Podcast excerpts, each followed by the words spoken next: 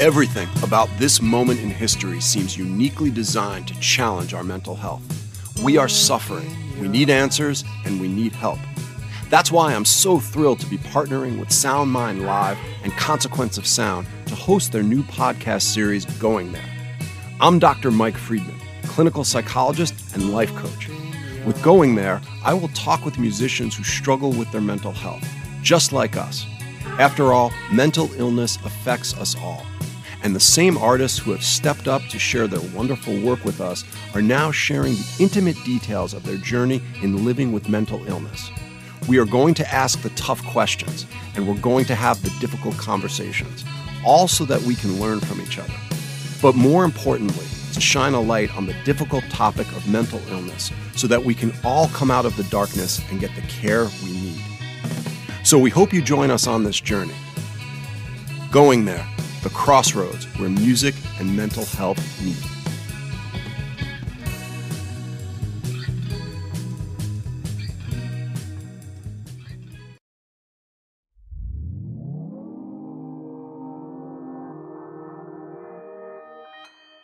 Consequence Podcast Network. The Psychoanalysis Podcast explores the ways that horror movies examine mental health issues. It deals with mature and sometimes disturbing subject matter, and it may not be suitable for all listeners. It is meant for entertainment purposes only and not as a substitute for proper therapy. If you or a loved one are currently experiencing mental health difficulties, please contact your local mental health center. Breathe in. Breathe out. Breathe in. Breathe out. Breathe in. Breathe out. This is psychoanalysis. This is Psychoanalysis, a horror therapy podcast analyzing the horror genre through the lens of mental health. I'm Jen Adam. I'm Lara Understall. And I'm the Babadook. I mean, I am Mike. I'm Mike Snoonian. Let me in. ah, Duke, Duke, Duke. Babadook, Duke. Uh, so cute how that little kid says mm-hmm. it. We'll get there. All right. Happy New Year, everyone. We hope you had a restful and happy holiday and that you're ready to kick off a great 2021. And I personally love this time of year because I can still tell myself that it's going to be a great year and there's no evidence to the contrary. like I remember at the beginning of 2020, I was like, yeah, this is the year of gin. And it was not. but but you know what? 2021 is going to be. So. But I know that I'm probably in the minority there and that not everyone loves this time of year, which is why we chose our first theme. Our mental health topic for this month is depression. Yay! Ah, and we are starting with one of my all time favorite movies, The Babadook. Yay. Sorry. That was like, a, sounded Yeah. really weird. No, that's okay. Maybe it was the Babadook that said Mm, that. It could be at any given moment the Babadook talking. That's true. You know what? If I ever say anything that's just not funny or weird, it was the Babadook. it's a good to have you know, have that as a fallback, you know. because you really can't prove it that it's not. Mhm. You know. Absolutely. ah, see, 2021 is already off to a great Can. I can, So- instead of absolutely, can I say Baba Blu- Baba Lutz Baba Baba Lutz Baba Lutzly? Okay. Cut, Baba e- edit that out and burn it in a fire. Okay. So. Oh, I thought it was a. It, it was just a weird thing the Babadook said for a minute or two. You know, I don't know what happened. Anyways, but before we dig into this theme, we are going to give a brief synopsis of the movie in case you haven't seen it or it's been a while. So here's your spoiler warning. Spoiler Duke warning. I'm sorry. Spoil spoiler no. But spoil Spoiler Duke. Spo- Duke yes. Duke. No. No. Yeah. Let's just do it. I'm just gonna read the Let's- synopsis. yeah, let's go for it. again, once again, ignore everything that Oh, just came out of my mouth. Exactly.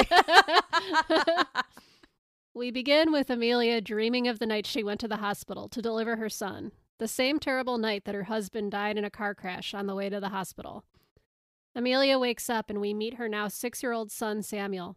He's a sweet but troubled kid who acts out by crafting weapons and performing magic tricks. Amelia works at a retirement home and basically spends all day and night caring for other people without a moment to herself. After Samuel sneaks one of his homemade weapons into the classroom, the latest in a series of school behavioral mishaps, the administration suggests hiring a monitor to watch his every move, further ostracizing him from his schoolmates. This is the final straw for Amelia, who pulls him out of school right then and there.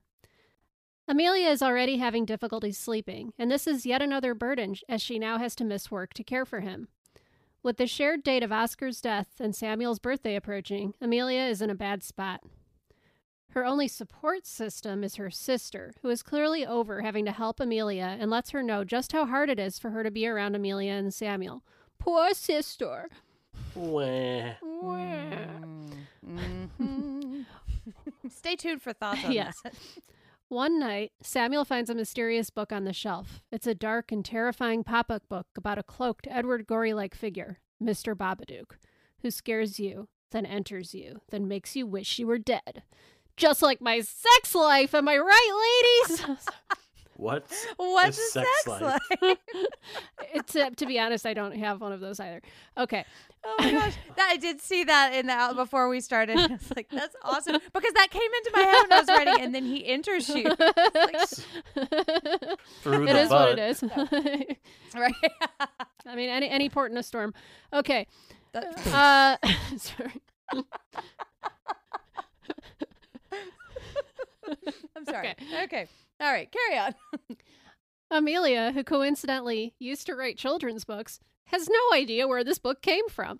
She tries to destroy it, but it keeps reappearing, each time depicting more violent images, including Amelia killing her pet dog, her son, and then herself. And what's more, the Babadook seems to be real. Samuel is the first to see him, but soon Amelia starts to see a dark figure with long fingers and a top hat lurking in the shadows. Things begin to escalate, and Amelia finds her life spinning out of control. She alternates between lashing out at Samuel and neglecting him outright. A visit from Child Protective Services adds even more stress. After this, she isolates herself in the house with Samuel. She begins to have visions of killing her son and of her late husband, asking her to bring him the boy. Finally, the Babadook fully manifests and seems to possess Amelia, who begins to do as the book predicted. She murders their dog and then turns her wrath toward Samuel. Samuel, in an act of self defense, stabs his mother and ties her up in the basement. As she experiences extreme fits of emotion and tries to strangle Samuel, he breaks through his, her hysteria by gently touching her face and reminding her that he loves her. Amelia is able to expel the Babadook and leave the basement with Samuel. But as we learn, you can't get rid of the Babadook. Amelia must confront the memory of her husband's death head on, as it were, and sorry, and tell the Babadook to GTFO, this time for real. After this violent confrontation, the entity retreats to the basement, leaving mother and son alive and mostly intact. A few days later, we return to Samuel and Amelia. For the first time, she's throwing him a birthday party on his actual birthday, seemingly putting the anniversary of her husband's death behind them. Before the party, Amelia goes down into the basement to feed the Babadook a plate of earth and worms, before coming back into the sunlight to celebrate the day with her son.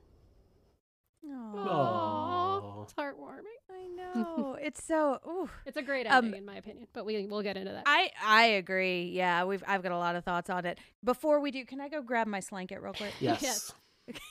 I'll be right back. Gotta have the slanket. So, listeners, I just had to go get my slanket because I've got feelings about this movie, and this is my holiday comfort slanket. So, this is where we talk about our first experiences with this movie and how it makes us feel when we watch it. We think it's really important to be aware of our feelings because that's the first step in us learning how to understand them. And we talked a little bit about this in our Gremlins episode and really in every episode, but I just think it's really important to identify feelings, and it sounds a lot easier than it actually is, which is why we practice. So, Mike, what was your first experience with the Babadook and how does it make you feel? So I adore this movie. I think this is one of the best original horror movies of the past 10 years.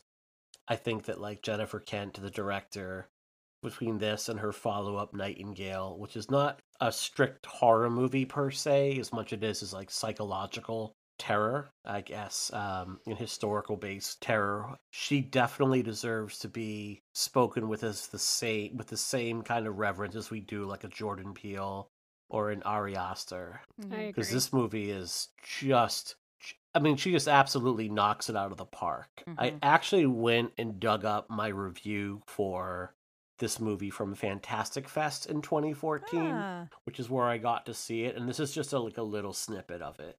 So the Babadook is at its most chilling when it deconstructs the psychological turmoil of parentdom. When parentdom, when the Babadook is at its best, it holds a mirror up to parents and reminds them of the times they've been completely overwhelmed by the hmm. task of raising a child, wondering what they did to get themselves into this horrid mess. And I will say, like, I love this came out in 2014, which was the year that I got a handle on my own depression, which almost cost me a lot of things. And as much as I love being a parent, it was a real struggle for the first couple years. And I definitely didn't take to it as well as I expected to. Uh, I had like worked a job, right? A high stress job with a lot of time on the road, trying to balance a lot of different things, and felt like it was just one more thing to add to the pile. So until I got, so this movie hit me probably six months after I had really come to terms with it and had really gotten a handle on it. So it was, it was like, to me, one of the most chilling movies I'd ever seen at that point. And I think that it, a lot of times when you look at movies that like message based horror movies or movies where the monster is the metaphor, some of them do that at the sacrifice of storytelling and at the sacrifice of dread and atmosphere and scares. And it's like, we have one thing that we're going to hit over the head over and over and over again at the sacrifice of storytelling. And Jennifer Kent doesn't do that. The other thing is, I'm really glad we're tackling this one so soon after we did We Need to Talk About Kevin Mhm. because watching this again, it laid out something I struggled to kind of articulate when we covered that movie. Like we try to tackle the question whether like Anna is like a bad parent. And it's a really hard thing to judge. Or like is she at fault for Kevin?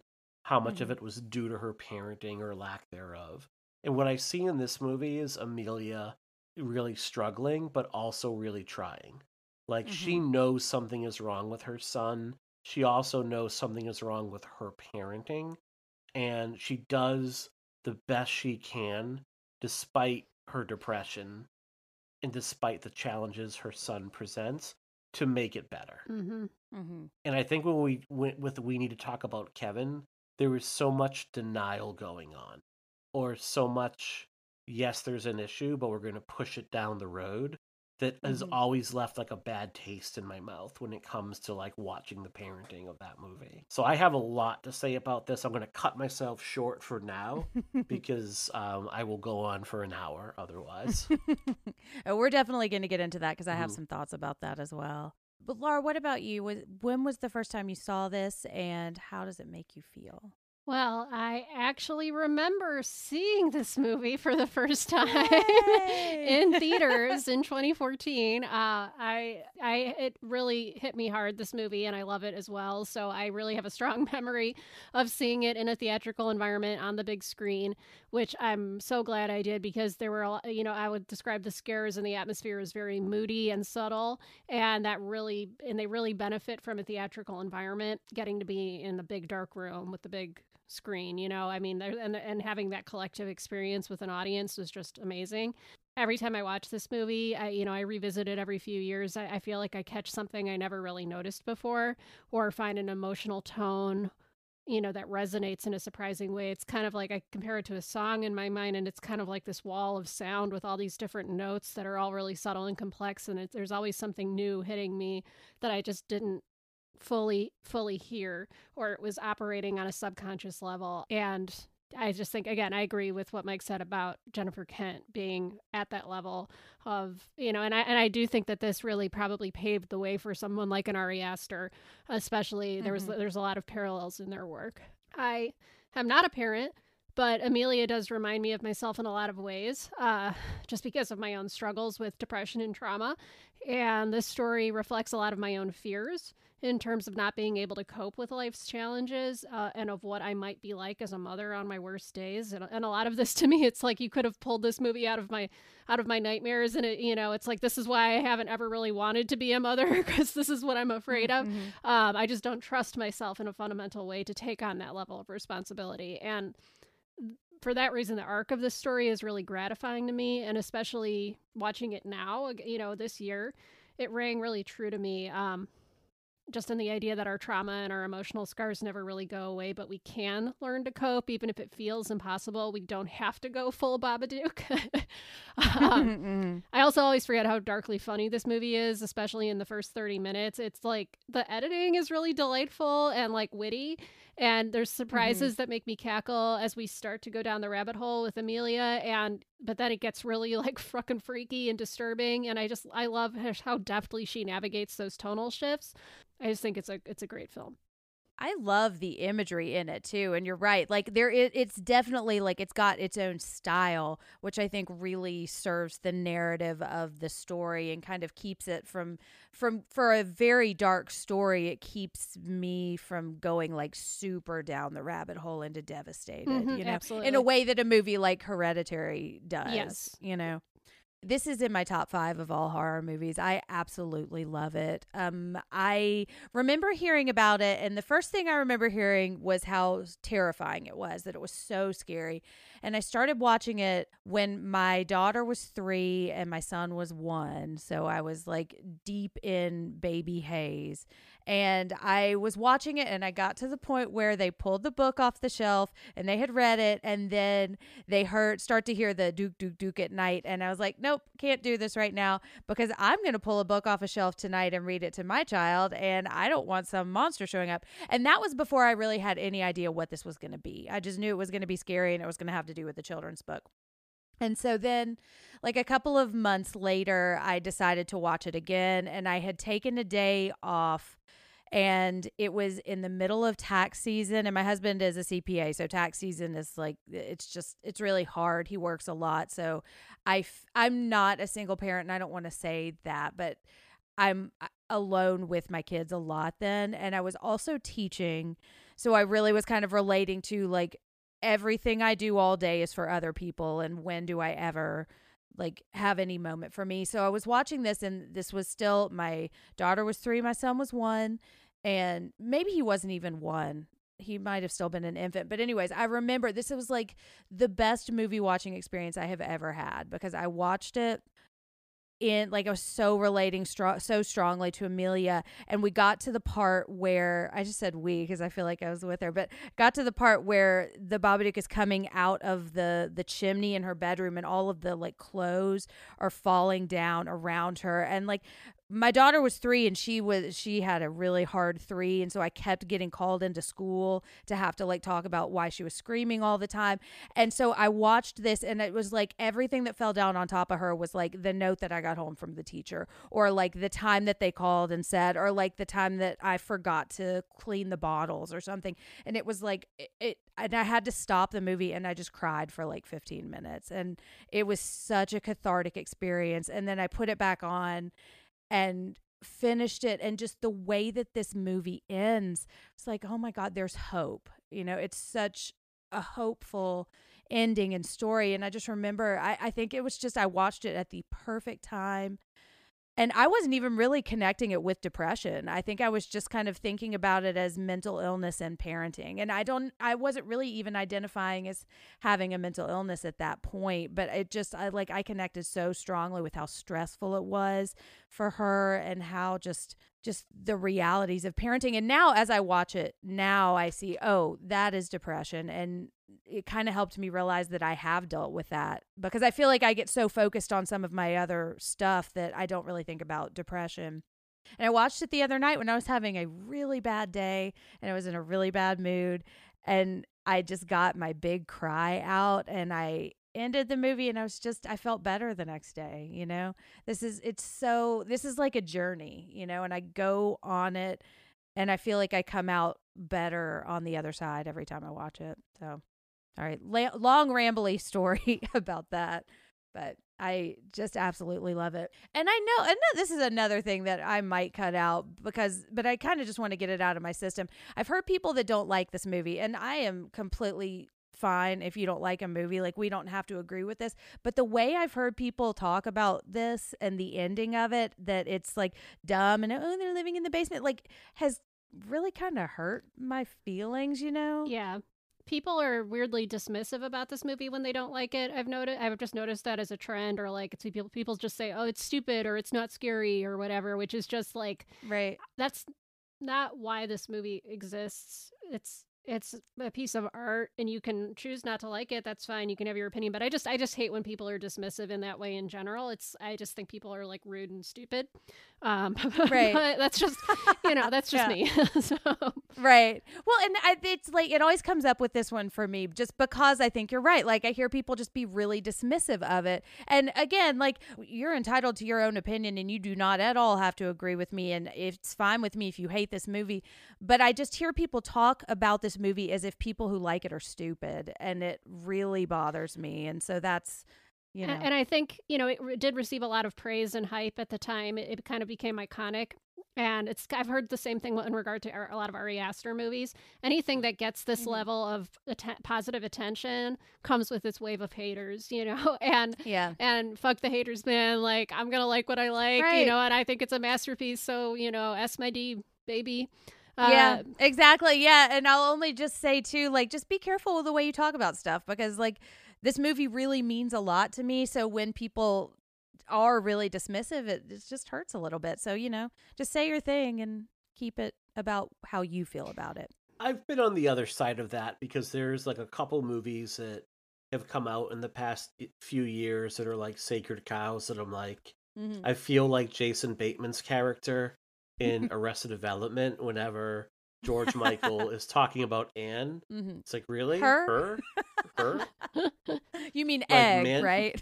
egg. Yes, like Mandy and Host are two Mm. movies that I'm like I don't get it, and I'm like less veris- uh, vociferous about Host, kind of because I think that like I really want to see that filmmaker go on to make other art. Like listening to him speak, I'm like I would definitely be interested in whatever you do next, even though this project didn't interest me. mm-hmm. So I think that there can be when we love something, we tend to like take it very personal when other people don't love it, and I don't think that anyone intends to do that. I don't think anyone is trying to call out necessarily fans of a, of a movie that so many people love as much as well, like some people are. just social media can some people are sure but in Mhm. general i think that like sometimes that there is you know you just like wide it's it's almost because the movie doesn't resonate with you as an individual you tend to like challenge it Mhm. in a way. And there are there some toxic aspects of that i'm sure there are but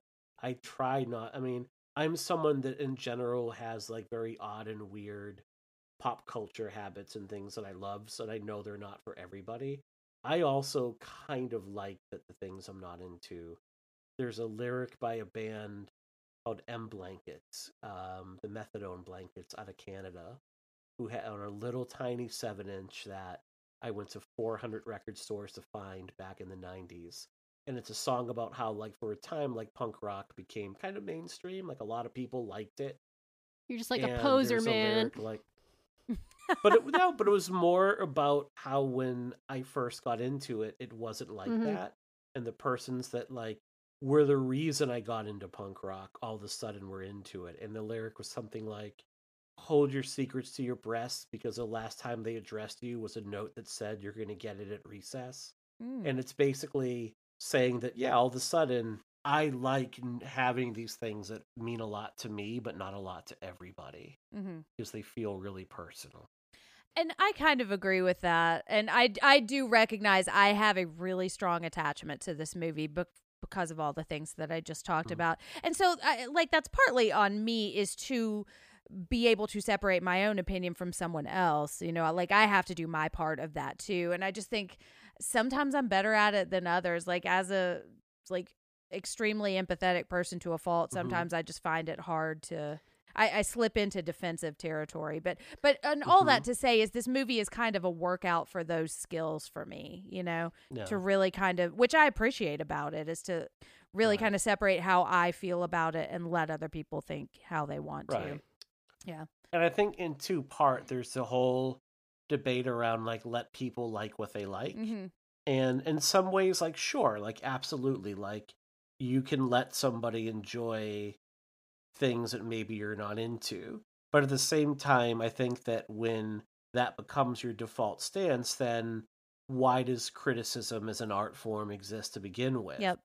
um, you should be able to interrogate different forms of art and different products without personalizing it. Although, like, art is always going to be subjective and not objective. hmm Yeah, But there's a, da- I think, a real danger in saying like, well, people should be allowed to like what they do, and that's the the end of the discussion. No, and I mean, obviously, I, I we are all on this podcast, and we, which is exists to interrogate film and how it relates to our emotions and our mental health. But I do, I, I do agree that there's just no call to be like rude and dismissive. But I absolutely think Mhm. there Yeah. is a call to express your opinion, whatever that may be, and Mhm. interrogate things. I just think it's always like, you know, a- a- and and the internet is the internet, and people are going to be dicks, and we all just Yeah. we got to live in this world and it sucks um but yeah i, I just i just think that like with with as with most things it's about finding that that middle ground and uh and, just not being an asshole and i think that that goes a long Yeah. way uh and- yeah Yeah, well, and you know, I don't want to toot our own horn, but I think that we do a pretty good job of that. And I think a big part of that is because we start with a feelings check Mhm. and we really can say, This is Mhm. how I feel about this. And once you've identified that, you can start to figure out why you feel that way. And that I think helps kind of name the personal and also gives like Laura will say how you feel and then I can extend empathy there and know okay this means a lot to her I'm not going to be snarky exactly you know? exactly and and i think that Mhm. i'm i'm super conscientious of that and like i uh, you know if i've ever overstepped that line i apologize and you know it's just something i care No, about no. you know A- and i and Mhm. i whatever i'm gonna just start repeating myself here so um yep anyways so we got a lot of feelings about this movie and Mhm.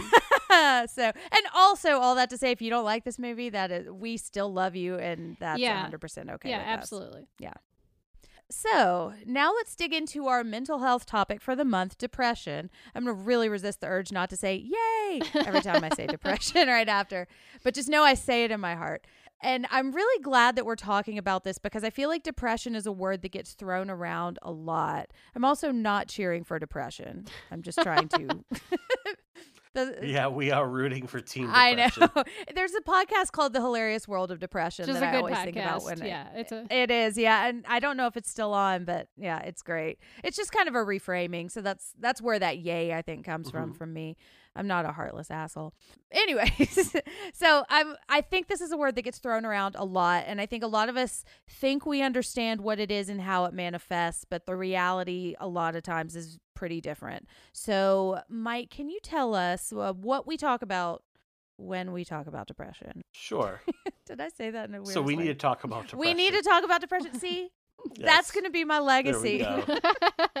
That and sweaters. I Ooh. can't look at a good sweater now and not immediately think, I wonder what Jen would think about that sweater. yeah, like say if a Chris So- Evans were wearing it, you know, yeah, Mhm. or a, Olivia De Hussey, you know.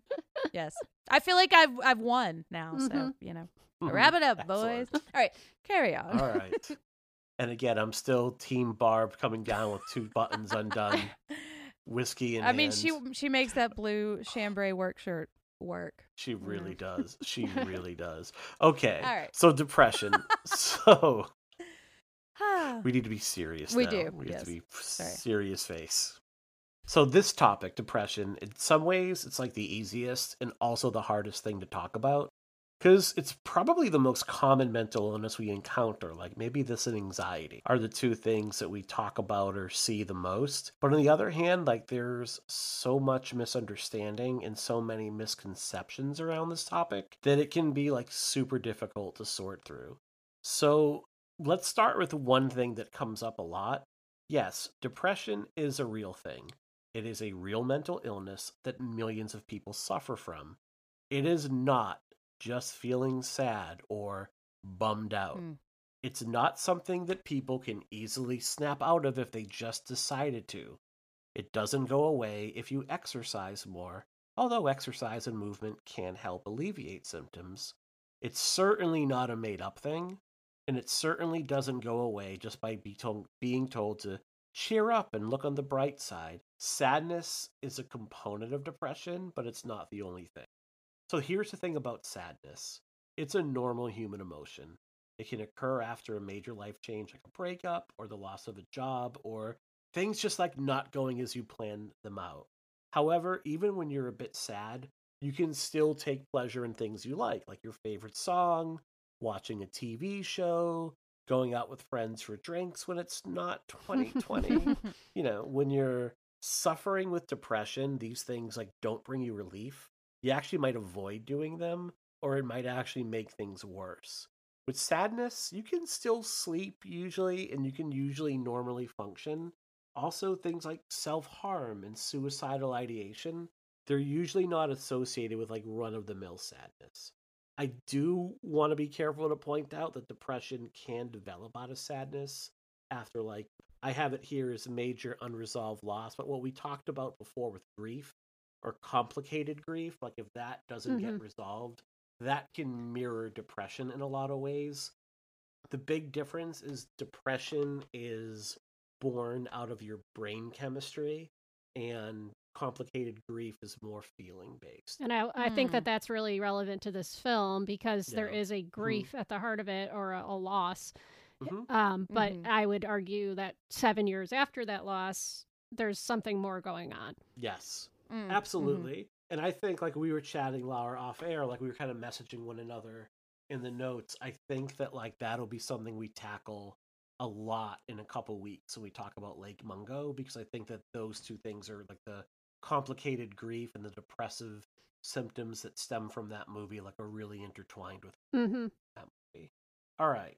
So when I think about depression or I talk about it, I try to break it down in a way where it's less about feeling sad and I describe it as something about more how it weighs a person down. Mm. So the analogy that I use a lot with people is imagine that you were given a backpack and in that backpack every time you move around someone's behind you and they keep putting like softball sized stones in it one at a time. Everything starts to feel more difficult. It starts to feel heavier. It starts to become harder to do. So you're carrying this weight on your back with you at all times simple acts that you take for granted during better days take tremendous effort. Showering eating your meals just getting out of bed can sometimes take this like herculean amount of effort and concentration to accomplish. When we're looking at the babadook we're looking at like a the case of like what i would call major depressive disorder. And we could like drill deeper if we wanted to explore whether it's comorbid with post-traumatic stress disorder or postpartum depression but because we've already covered ptsd in other episodes i'm just going to kind of stick to the universal symptoms and strategies around depression in this episode otherwise you know we would be late for work tomorrow morning, Right. And I, I was gonna say we this episode we could have analyzed this movie from the perspective of PTSD or grief. I think it would have been Absolutely. absolutely relevant to both of those. But I agree. Mhm. Let's uh, I like focus on the depression angle for this. Right. Mhm. Yeah. So, what are the symptoms of depression? Like, as a clinician, what am I looking for?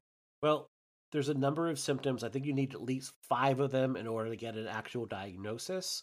And one of them has to be these one of the first two here. Hmm. There needs to be like a, over the period of two weeks or longer, there needs to be like a persistent depressed mood almost every day, or a marked loss of interest or pleasure in activities or things that a person normally enjoys.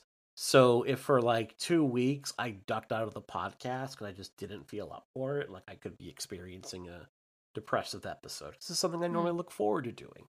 A sharp drop in your weight, like five pounds or more, uh, over like a two week period, when you're not actively trying to lose weight through like diet or exercise or healthy lifestyle changes, or through a lack of access in food. What you see here is like you lack appetite because you just have no interest in food at that point. You can't Mm. bring yourself to like eat or take care of yourself. Mm. Extreme fatigue or a lack of energy that persists almost every day. And this would be like one of the key ones for me. Like, just when if I'm feeling depressed, like just getting out of bed feels like a win for that Mhm. day. Others notice, and this isn't something that you yourself notice, but actually other people notice and comment on, like, hey, you seem to be like moving slower, or you're not thinking clearly. Like, your thought process slows, your movements slow down, or they're reduced dramatically. Like, it's visible to other people aside from yourself. You're haunted by these feelings of like worthlessness or excessive and inappropriate guilt for no reason Mm. diminished in diminished ability to concentrate, to think, or to make everyday decisions that you can normally make, and then finally, uh, recurrent thoughts of death, uh, recurrent thoughts of possibly committing suicide, and this can happen without a plan, or suicidal ideation, like with a plan, or even making an actual attempt. Mm. Yeah.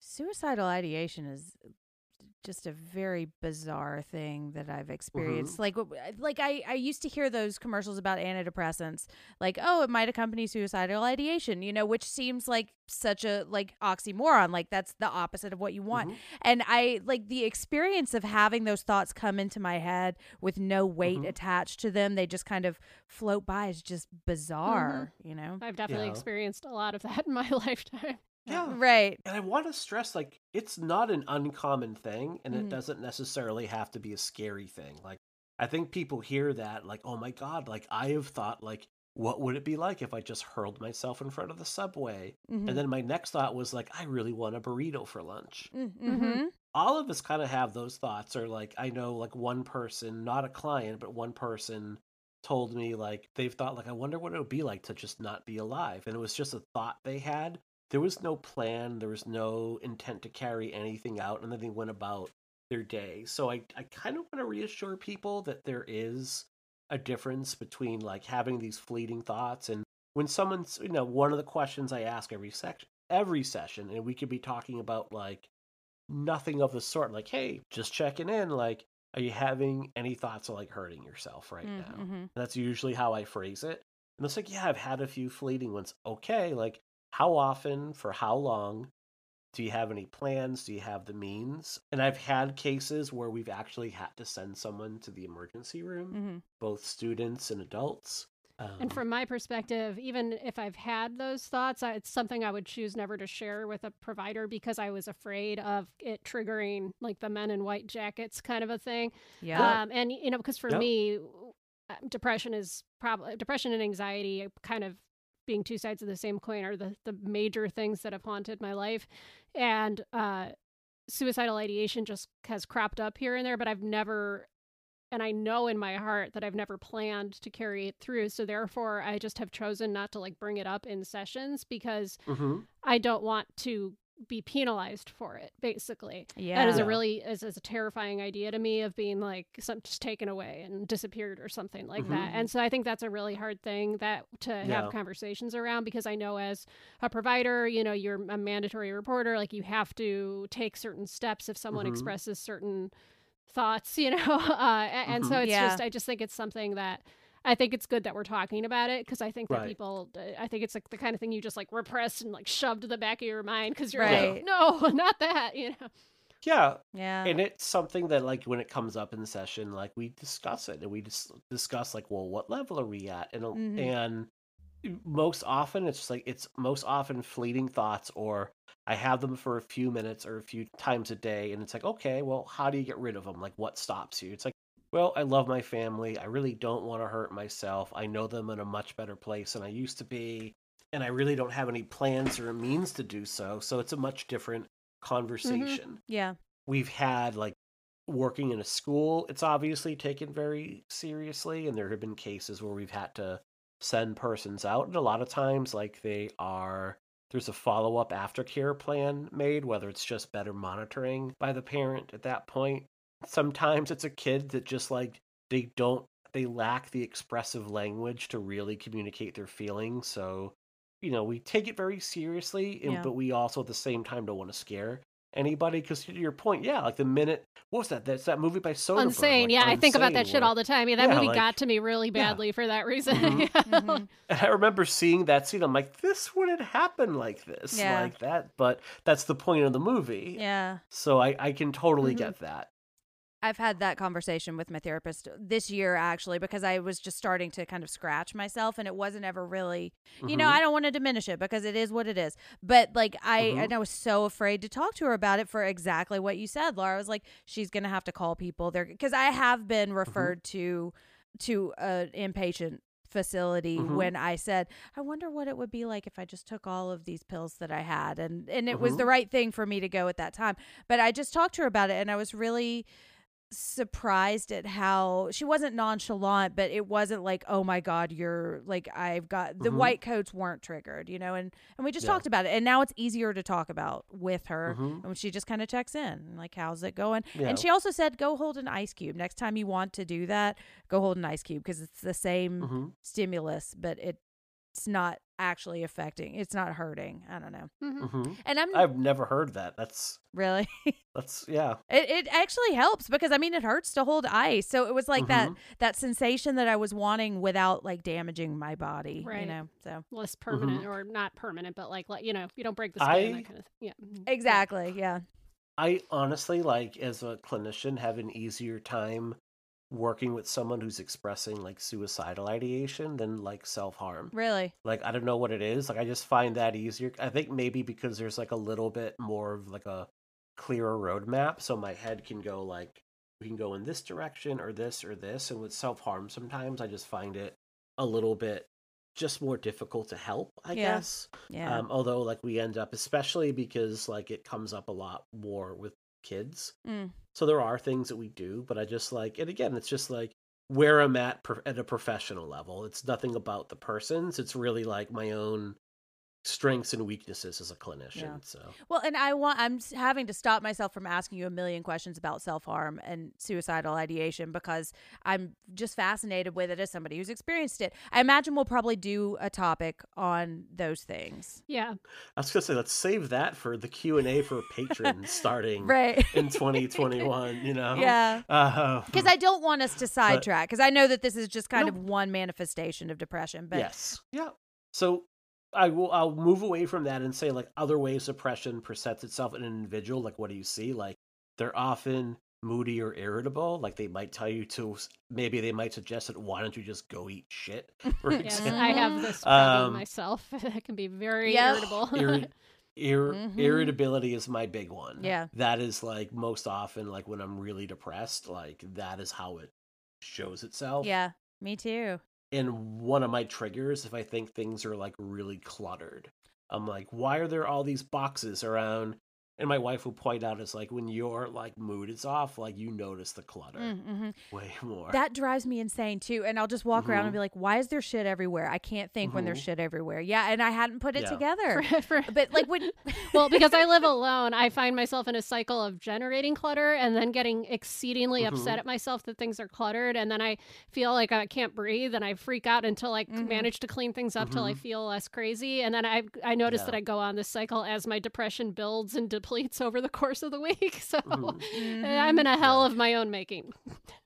Well, No. when I think when you were talking about the rock carrying the rocks around in the background, I was the backpack. I was thinking, I think of it as like you know when you have a crick in your neck and like every Mhm. movement hurts, and like I just have this image of like driving around and wanting to check behind me, and I can't because my neck hurts, and it just makes me so irritable and frustrated. Like I just I imagine I walk around and it's like there's this crick in my neck all the time and Yeah. everything hurts and your voice is too loud and there's too much stuff in my way and it's just like it won't go away. And there's no reason. It's Mhm. not like today is any different than the other day. It's just You see it- me it's just a rubbing my neck is because Right- my, oh, ne- yeah, my by neck hurts really neck. badly right now. So it's just I speak of the devil. Oh, I'm sorry.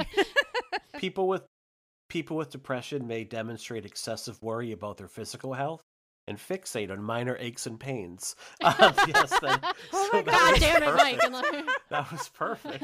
Um, Wow. I well, it is because it's again, it's a, you do hold these things in your body, and I know, I know for a Mhm. fact that I have a Mhm. lot of neck and shoulder pain as a result of my anxiety and my depression, and I hold it all there.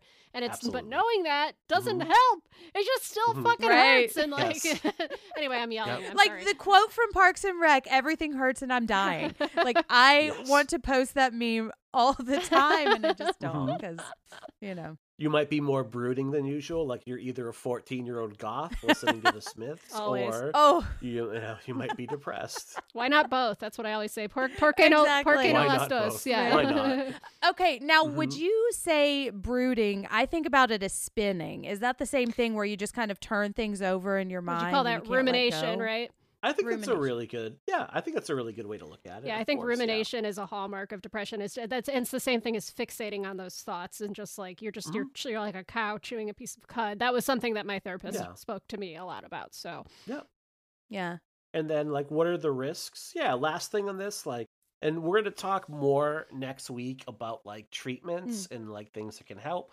I'll touch on antidepressants a little bit. Like, again, I'm not a prescriber, Mm-hmm. Mhm. so I'm always like hesitant to talk medication um, just because I don't prescribe to it. And again, talk to your doctor or psychiatrist or your prescribing nurse, like someone that can actually go into more detail when we talk about that in a couple weeks. But we'll talk about some things like the cognitive restructuring and things like that that can be used. But lastly, like some risk or some like predictive factors that might say like, are you more prone to experience depression?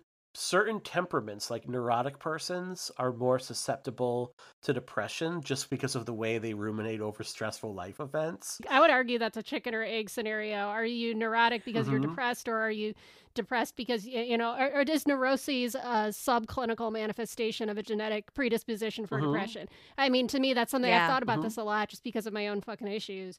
And uh, you could say that's a Mhm. neurotic line of thought, but uh, whatever, it's fine. I'm just I'll, I'll be here in the corner. Yeah. And it's important, like, not all neurotic people are depressed and not all depressed Mhm. people are neurotic. So you're right. I mean, it could be. It could be one of those things where, like, the neuroses you have, like, can trigger depression, or they could be, you know, exacerbated and made more difficult because of depression. It's harder to kind of break out of those neuroses. Like, it could be both. Mm-hmm. Again, why not Um, both? why- again, that should why be the not both? subtitle of this episode. Yep. Mm-hmm. there are some genetic factors at play like if you have like if you are basically like if your parents have depression or your grandparents have depression you're two to four more times likely to have it but it's not a guarantee that you're going to be just because like your dad might have been depressed it's not set in stone that you will be as well like Mm. your own person and not your parents Mhm. some like modifiers like substance use there is like substance abuse enacted depression um, it's often comorbid with anxiety and trauma as well so those can be factors uh, and also like environmental factors um, and i just put on my notes like not trees and i'm just like Which I appreciate. why? And I think I was like, by that point, I was really tired. I'm like, I'm so sick of doing notes Right. because of all the shows I'm doing. That's some gin And- humor, I- though. I appreciate it. yes. So, but environmental factors like socioeconomic, um, things of that, like the environment in your home, the environment in your school, like things like that Mhm. can also make you more predisposed. And again, it's not a hundred percent like it's not a one to one correlation. Mhm. Um, but you know, those are those are the just things. like with so, psychopathy i mean it's just that these things are always a soup there's so Mhm. many i mean i think if that's going to be a recurrent theme you Yeah. Mm-hmm. can't ever be reductive when it comes to these things there's so many factors at play Yeah.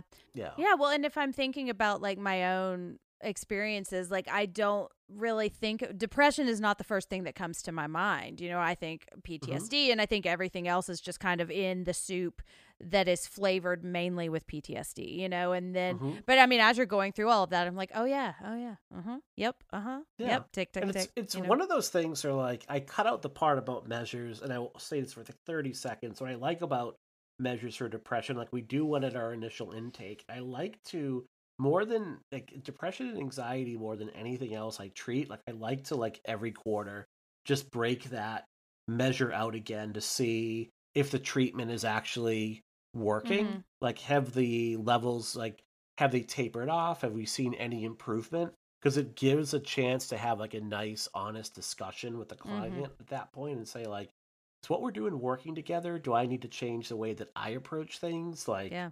What's going on? Like, how are you feeling?" So I find like those the measures for those two mental illnesses I find easier overall to kind of like get a real feel for like where are we at right Mhm. now than some others. And it might just simply be because you know, that's most often what we're dealing with. So I just found that interesting as well. When But- you say measures, you're talking about measuring how, like, the extremity of the depression. Is that what you mean? yes, Okay. So there's like the PHQ nine, which are nine questions that you uh, skate rated from like zero to three on the severity of each symptom, and then there's like Beck's depression inventory, which is like a 21 question Hmm. measure. And again, it's just like things you ask and you rate it like not at all to like this every single day really badly. Mhm. When I work with kids right now at school, every conversation starts with let's do a check in. One to five. One, it's Christmas morning and I got everything I wanted. Mhm. Five, oh my God, my hair is on fire right now. Someone help me. Yeah. Where are you at? Mm-hmm. You know, so, um, and I'll give examples like I'm usually at a two, and that means I got a little bit of stress and work to do, but I can handle it. But lately I'm at a three, three and a half. It's a Mhm. little bit overwhelming. Yeah. Where are you at? And I think that's kind of helps the kids out a little bit to say where they are. Yeah.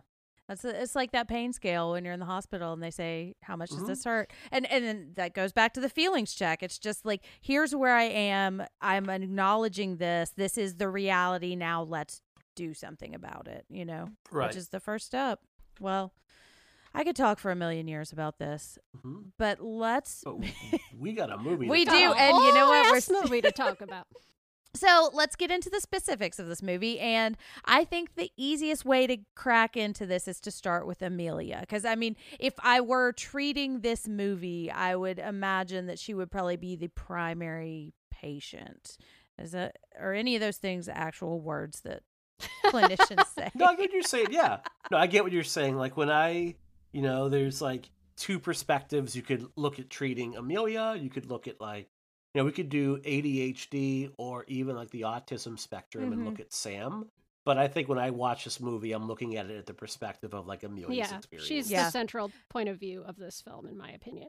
She is. Yeah. And I just, oh my gosh, like I said, like just she has my heart and every look on her face, it's like, oh, I feel, I've been there. I've been there. I feel how you're feeling, you Mhm. know. She just and sh- the performance is amazing. Yeah. I love like the vulnerability but like still the kind of the scariness and the way she slips in and Mhm. out of those. Like I just always think of the her face in the mirror when it's like that vision of the news, you know, and just that evil That's one of my favorite smile. Oh my God. in any. that was going through my head right now. Yeah. It's terrifying. It really is It is is. the scariest uh, thing. mm. It's it's so because there's such madness and that and that's not a word I ever use. Mm. There's such like But It's giving me it's chills. it's it's it's that Yeah. fear of your own inner madness, like made like flesh. And I, because I, whenever I think of this Mhm. movie, or I've like, there's been plenty of times where I've forced whoever I was dating at the time to watch this movie, you know, and I'm like.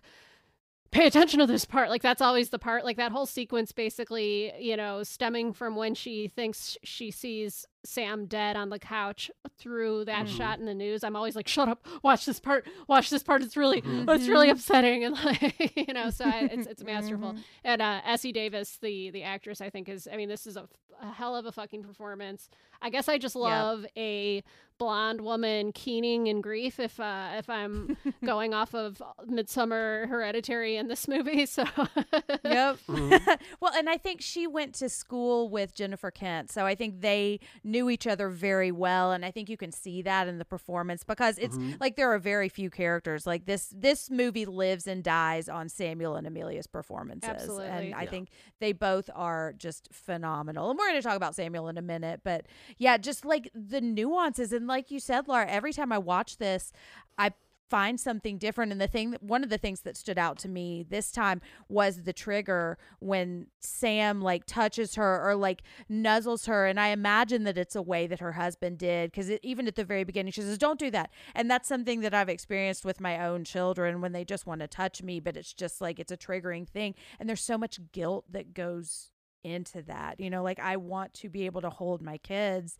and have them touch me in any way that they want to. And it just is frustrating that they can't, but you know, that's where we are. And then we go forward. Well, you know? and there, there's a concept that I encountered once upon a time in couples therapy of the idea of like there's in a, every relationship, not even just romantic relationships, but there's a minimizer and a maximizer. And this is often modeled on our Mm. parental relationships where you seek love and the other person one one part one party seeks the love and the other party kind of withholds it you know and like and, and it's this Mhm. dance that you go and you retreat and you advance and you retreat and advance and i mean i see Sa- the way that samuel behaves with his mother in this film is it's really i mean sad and we can you know i'm getting a little ahead of ourselves by talking about samuel but um just that that his way that he clings to her and, and it's it's like he knows that she's not just not that into it you know and and and it's Mhm. got this desperation to it that is incredibly incredibly sad to me and and just Yeah. the way that she just can't fucking handle it um it it, it really speaks to Mhm. the the tension in their relationship that is the whole you know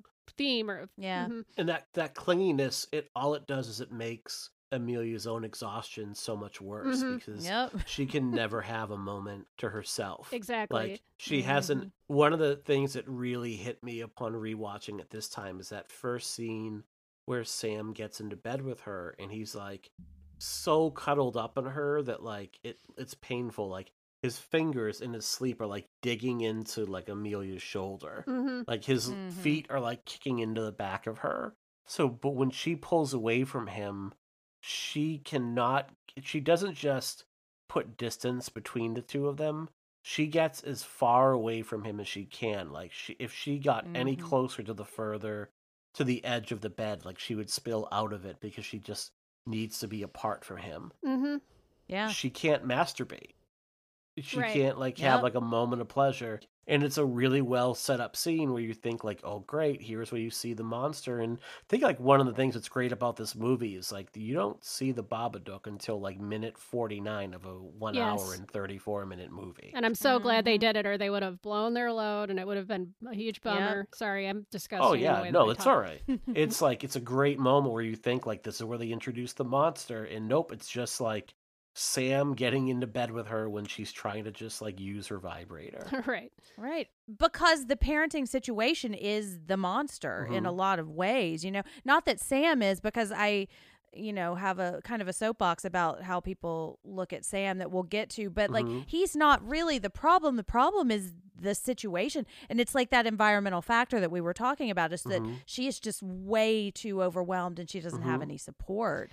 And and like as the person who's been the the withdrawer a lot like that clinging on it just it's like so overwhelming it's like i know what you want me to be i can't be Mhm. that and so i just can't be around you because then the reflection of what you want me to be and my failure to be that i see in your eyes and i just can't i just can't do it Mhm. you know it's it's a classic like dynamic that I think you see spring up in relationships, and it's where you Mhm. have two peop two parties who don't have the vocabulary to articulate what's happening on an emotional Mhm. Yeah. level, and especially when you're in the caretaker role, so much of that emotional burden is put on you, and and I and I do see this, you know, to to tie it back to depression here uh, with Amelia, she is has this unresolved grief from the loss of her husband that is so tied up in the birth of her son and he embo- and Mhm. he embodies that loss and that she has to look at every day and and I and I do think it, her grief in this case has become major depression you know Mhm. I, I think Yeah. it's clear in in her eyes and in her exhaustion and in that feeling of of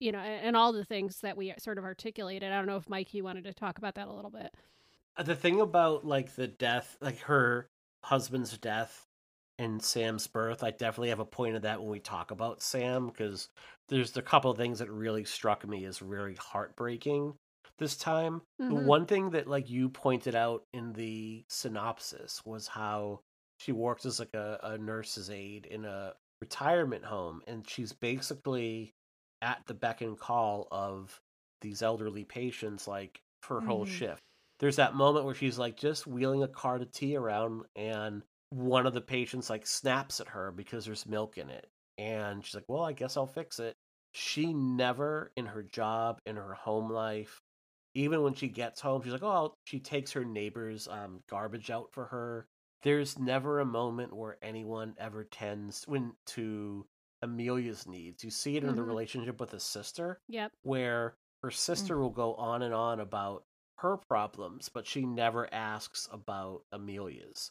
She never is Mhm. like, geez, I bet it's she's because she's like, part of it is like she's over it. Like she's, I know what your problem is. It's your husband who's dead. It's been seven years. Get over it. Yeah.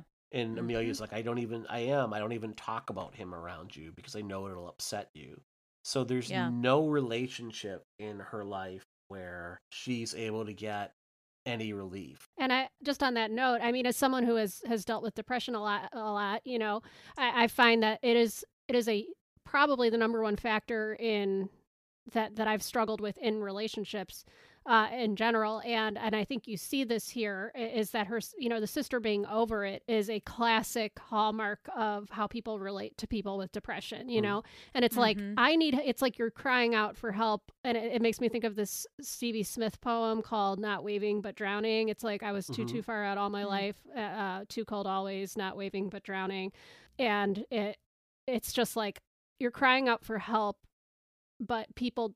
The nature of depression makes people resent you, and it makes Mhm. pe- Yeah. and it, and it and it it defies it defies people's abilities to to provide emotional support because like you pointed out while talking about the symptoms being with other people and and doing all those norm quote unquote normal things uh, socializing and yada yada it, it all it can sometimes make things worse and so it's this really difficult thing to live with in a, in a persistent and long-term way and i think you see that depicted so elegantly in this in this relationship with amelia and her sister is just like the nature of her issues poisons her support system and Right. Yeah. and you know it, yes her, it- her sister's kind of an asshole to her but also it is really really hard to help someone who is living with this level of depression so Mhm. you know it kind of and it's just it's just so challenging and i and i think that i just love the depiction of it here i think it's so smart Yeah. I do too. Yeah. And I think the thing about the sister is like, because, like you said, Laura, I can understand her. Like, if this has been seven years and it is not, it doesn't seem to be getting better, like, I understand that. And I understand not wanting to be around that constant need and the constant sadness. But that's the point where you say, okay, this is more than I can handle. And I think we talked about this when we talked about Midsommar. Like, this is when you say, okay, you need to talk to somebody else. And it just blows my mind that nobody thinks to like suggest that she goes to counseling or get help or with Samuel too like Mhm. where are the people that are saying hey c- you should talk to someone like this Mhm. is serious this is real it just seems like everybody except Mrs. Roach wants her to just be over it Right. and move on. And and if that's all the experiences that you're having from everyone, I imagine not wanting to go talk to Mrs. Roach about it because it'd just be the same thing. And she's going to want to talk about your husband. And we'll probably get into the denial in a minute because I have some thoughts about that. But There's there's Sorry. also this inability to kind of accept help. Like we see it early on when uh-huh. she's called into the school and I've had to sit in on the school side of that meetings where you have to have meeting with the parents and discuss school behavior. I've been called into my daughter's school once when like she turned over a test too soon that was timed and the teacher gave her a zero and I went into a meeting and I'm like you're never going to give my kid a zero again for that. Let's just make that clear right now like this is what you're going to do instead. But from the school perspective, like Sam brought a crossbow to school, yeah it's kind of a big is a big deal a working crossbow. Right. That's a big deal. So they're offering her help. Like, look, we will keep him in the class that he's already in. He won't be separated. He will have like a one to one instructor to, that'll be there. So he'll have a behavior plan and he'll have probably like a chart. He'll get benchmarks and he'll progress from there. And, and she's like, no, we're not going to do that. Like, he's already too picked on. It's like, well, tough. Like, the reason why, like, he is, is because, like, he's, again, bringing a crossbow to school. Kids notice Yeah. stuff like that. So, and to the to the teacher who you know like i think we're meant to see that scene as like look how heartless the school is and how they don't care but the teacher is like and jed you know this because you've taught you know Mhm. like there are 24 other kids in that teacher's class that she has to like maintain the safety over and like sam is definitely like he's a well-meaning boy he's a very sweet boy but he's also a bulldozer. And Mhm. you can only imagine how many times he was in class and he's in first grade. So the teachers are probably like, all right, we're going to like work on our phonics. And he's like, I'm going to smash the monster. Like, and nothing could redirect him from that.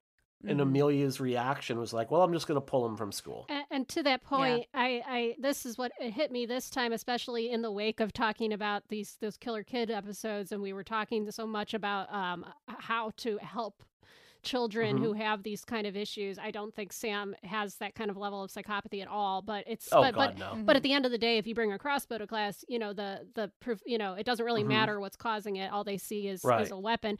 And Amelia Amelia pulls him out without a plan in place, therefore Yeah. adding another burden to her plate Mhm. rather than saying like, okay, well he's going to deal Mhm. with this for a few weeks while I you know figure out another Yep. plan for him or anything. She instead takes the burden onto herself. And and I was going to save this for the other mental health topics, but I do think it's important to note for Amelia that she's really bad at like setting healthy boundaries or having Yeah. a plan in place. And you could argue again is because she's overwhelmed. She's just kind of Mhm. reacting and not planning. Mhm. But it, I think that that you know she sends mixed signals to Sam. She sends mixed signals to the, probably the you know if we're seeing it in this one instance, it's probably not the first time in her relationship to Mhm. authority with her when it comes to her son. And I think that contributes to her sense of emotional depletion, which contributes to her resentment of Samuel, which contributes to his clingy and bizarre behavior, and it becomes this like vicious cycle. Um, and I think Yeah. that we are seeing the moment we come into this movie, we're sort of seeing the tail end of seven years of doing that, kind of reaching ahead. So. Yeah. Well, and that's the thing that I think is important to remember. And f- for me, who tends to project onto things, is that we don't see the buildup to that. Like, Mike, as you were describing that meeting, like, that's the meeting that I wish I saw. That's not the meeting they have, but it's likely that was the first meeting they had. And this is the 20th meeting they had. We just don't Right. see it and we don't know. Well, I think And they becau- mentioned like they mentioned like we've had the calls already, we've had the meetings, Mhm. we've had the talks. Like this is where we're at at this point. Right, and I think that with the sister too, like this is seven years of her calling, and and I Uh-huh. imagine it is kind of an intrusive thing to want to celebrate someone else's birthday with your birthday. I get that. Mhm. What I think frustrates me, and it's probably just a personal reaction, is when I when my daughter was three and she just was screaming all the time. The, I would have these meetings where the the teachers, and this is at a daycare, and they are fantastic, well meaning people, but I do not think they had the level of training that maybe a kid like my daughter needed at that time. Mhm. And I just would feel this shame coming from them. Like, why why can't you fix your kid? Is what I kept hearing. And like I picked Katie Ann once up and she was like screaming and like I was uh, just dragging her to the car and I just felt like all of these eyes on me, like, what's wrong with you? Why are you terrible? Why are you such a Mhm. bad mom? And I got in the car and I just turned around and I screamed and I was like, stop screaming. And I've done that a couple of times before and I hate saying that I Mhm. have because I hate that I did it. Well, But I mean, I'm also I'm human. I was going to Yeah. say you're human. Yeah. I mean, I think that everyone in that situation would have that reaction. And I was going to say that I mean the the counterpoint to everything I just said about Amelia and her lack of setting boundaries and all this is that she needs the help and she's not getting it from Right. anywhere. Mhm. And you know, and and it's it's really this double-edged sword and it's what makes this such a tragic sort of story in a lot of ways or it would have been tragic if it didn't have a hopeful ending put on it but the the Yeah. situation itself is really frustrating and i just again i relate to amelia too because i'm like this is exactly how i would react if put in these circumstances because i know myself too well at this point. and having dealt with my with my own depression and anxiety so Mhm. long it's like i know how i get when i get overwhelmed and when i'm at that Yeah. breaking point and i'm like oh god this would so fucking be me And, like No. and that's what makes me so afraid to ever even attempt even the thought of being a parent you know so Yeah. it's The moment to me, like when I the first time I saw this movie, the moment that really stuck with me more than anything else was Amelia sitting alone on a bench eating an ice cream cone at the mall with no Mhm. one around her. And it's just beautiful moment. And the reason it scared me so much was I started to process like all of the things that had to go into making that quiet moment happen. Like Mhm. her sister had to be able to watch her son that day because like the kid was no longer in school her boss who that she hates her and who she hates had to like duck out that day or wasn't in that day. Her coworker that obviously has a crush on her had to like agree to cover her shift at that point.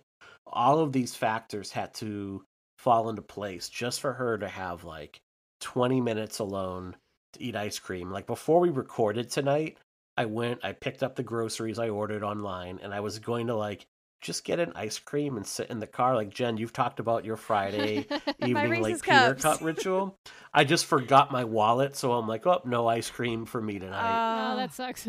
but I'm sorry. but I can do that tomorrow at any time I want because my life is not a hellscape.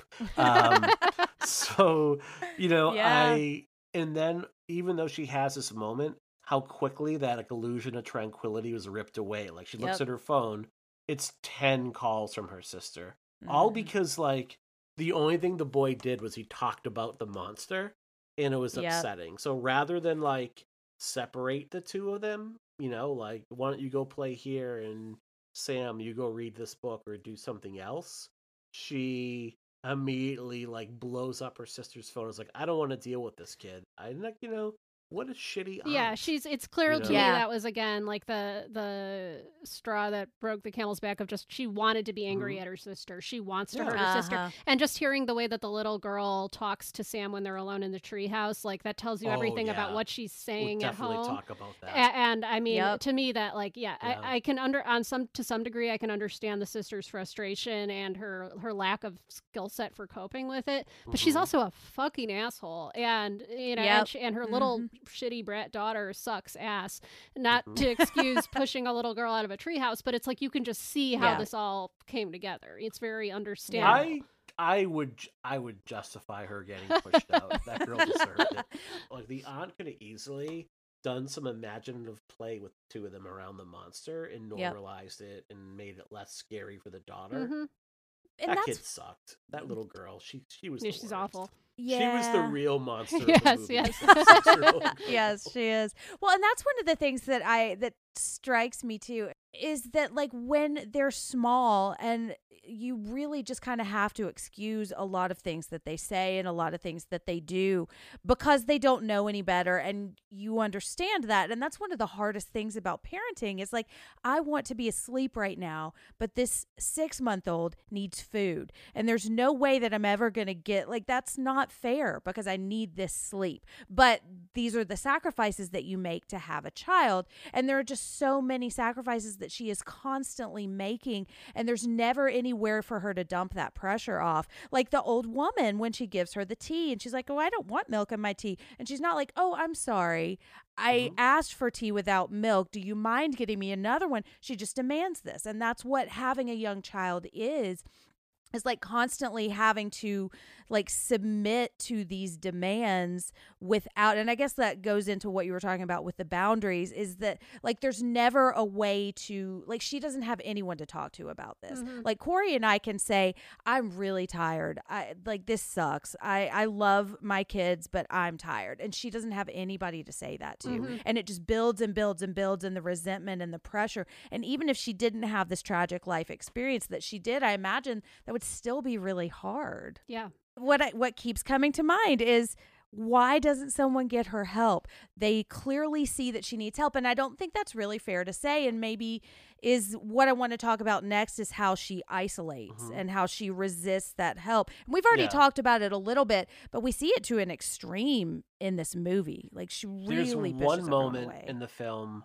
like after like Sam has like a little seizure. Mhm. that she brings him to the doctor and she's like telling her story and it's like different from when she goes to the cops like the cops like laugh at her when she's like they delivered a kid's book and they just laugh and then they're like looking at her hands and they're going into cop mode and again i think it's a really good example of why police officers who are not trained in mental health Yes. issues shouldn't be sent out to deal with mental health My issues God, should they not? because should they be there? Are they, I mean, especially it's- given the fact that here in this country, they got guns and they're given way more training on using guns than anything else. Exactly. so- right Exactly. When she goes to that doctor who he examines her, says, "Oh, this is what it is," and she relays the whole story out, and he's like, "Okay, I can set you up with a psychiatrist. It'll be about three weeks, but let's do it now. And you see that first glimmer of hope. hmm And then she says, I need something right now. And you see it in his face at first. He's kind of like taken aback, like, why would you want to give your child drugs? And then he listens to her, empathizes with where she's at, and does something that a good clinician does. He understands that, like, she is the expert in herself and where she's Mm. at and her child. Mhm. She doesn't know her better than she knows herself. So he's like, okay, this is going to be a mild sedative. This is what you can expect. It'll, you can have it for about like a week right now, and this should Mhm. help you. He's the first person to give her really any, really listen to her. Yeah. But that, but what happens, and it's so heartbreaking. Like one of the things this movie does so well is the persistence of depression. hmm She has Mhm. this great night's sleep. She feels relaxed for the first time in days. She gets up and she immediately hears like the knock on the door. Like that's the depression saying like I'm still here. Mm-mm. You And thought you, you she- thought you'd have a day off, but no, no, No. no. Yeah. Nope. And when she Nope. ignores it, there's a pounding on the door. Like the depression is going to insist on itself, whether you Mhm. want it to or not. And I think that is just such a really scary thing about this movie. hmm It's brilliant. I Mhm. think it's like such a brilliant. It's an ex- exactly what we were saying earlier about a lesser movie would just not handle that well at all. An average viewer, you can just watch it as a, a big scary ghost monster, but when it but Mhm. it holds up to scrutiny so well in in in representing this uh, you know emotional pain, and it, Absolutely. it- it's I just think it's fantastic. Mm-hmm. Yeah, and that's something that I've definitely experienced, and that's and I don't know if we want to skip ahead to the the ending, but that's one of the biggest things that I take away from this movie is that it doesn't go away. And like you think that she's going to get out of the basement and it's fine. And oh yay, we're happy now, but it's not. And you Mhm. think that they're going to get past this crisis and that it's going to be okay or that she's going to get help from Miss Roach and that it's going to be okay. And there's like it's terrifying, but there's also hope in knowing that I can get past this crisis and it'll be okay until it's not okay again and now I know what to do, you know, and there's there is hope in that. And I think one of the things that I love about this movie as well is that she is not crying through the whole movie. Like I think it really kind of the first thing that you talked about Mike is like she's not sad. She's depressed. And Mhm. like the thing that always really really gets me is when she's sitting in the bathtub with all of her clothes on and then she just picks Sam up and it just it breaks my heart and Mhm. just to see her stare and just the glaze that goes over her eyes when she can't sleep it's just it's such an amazing portrayal of what it actually feels like to be in that experience you know and it's terrifying Yeah. Oh, and I also another thing that I I appreciated but didn't catch the first time is the tooth pain thing, which is I found an article that says that like your oral health can be really linked to your stress levels and which is not technically depression, but I imagine being depressed puts stress on your body and I think that's Absolutely. teeth grinding It's- is a thing at the beginning the same Mhm. scene where samuel is clinging to her you see they do a shot of him grinding his teeth and that's a really thing that that it puts sets my teeth on edge if you will and 'cause I, I grind my teeth at night i have a mouth guard that i'm supposed to wear and i never do and i get a lot of uh, molar and like jaw pain for, as a Mhm. result of it Mhm. which is a you know again really so i think that that's just like a nice little thing and it coming full circle to when she pulls the tooth out of her face and it's so gross Mm. because I hate tooth, Mhm. teeth and mouth Mhm. stuff, and, and so I yeah I think that was just a nice little thing to sh- sort of as like a it's like a clock in the movie that shows you how far along the path toward being full Babadook she is. Mm. so yeah. yeah. Well, Should we talk about do we want to talk about Samuel? Samuel? Yeah. We need I think about we need to talk about Samuel, yeah. yes. I love I love this kid. I think he is so cute. I think it's the accent and this performance is just amazing. I, I just think he's he's so I I have so much pity for him. And I wonder if it's partly because I have a son who's six right now and I Mhm. feel I feel Amelia's guilt in this movie, so it kind of I, I pull all the shame onto me, not Mhm. to him. But like there people shit on this kid all the time. Yeah. Like the meme of why can't you just be normal? And it really bothers me. Well, I like that Yeah. meme when people have twisted it to be about like their own inner monologue. Like I find that very like me Uh-huh. screaming at myself. Why can't you just be normal? And then Mhm. it's like, like, you know, but- Every day, me- yeah. yes, I find that relatable. But I agree. I, I I've always. I mean, yes, I see the ways in which this character is annoying and hard to deal with, but I just don't understand the level of backlash toward this child. it's, it's so bizarre to me. I know. I've Six I've seen it happen like three times this year. There's been on like Twitter, like who is the most annoying kid in horror, and this kid is always tagged, and everyone's like, "Oh yeah, fuck this kid." I kid." know. It's like, what the Um, hell? Like the posts are like I know. super hateful. Um, I mean, it's not like it's like Jake Lloyd in a Phantom Menace. Like it doesn't deserve that level Right. of vitriol.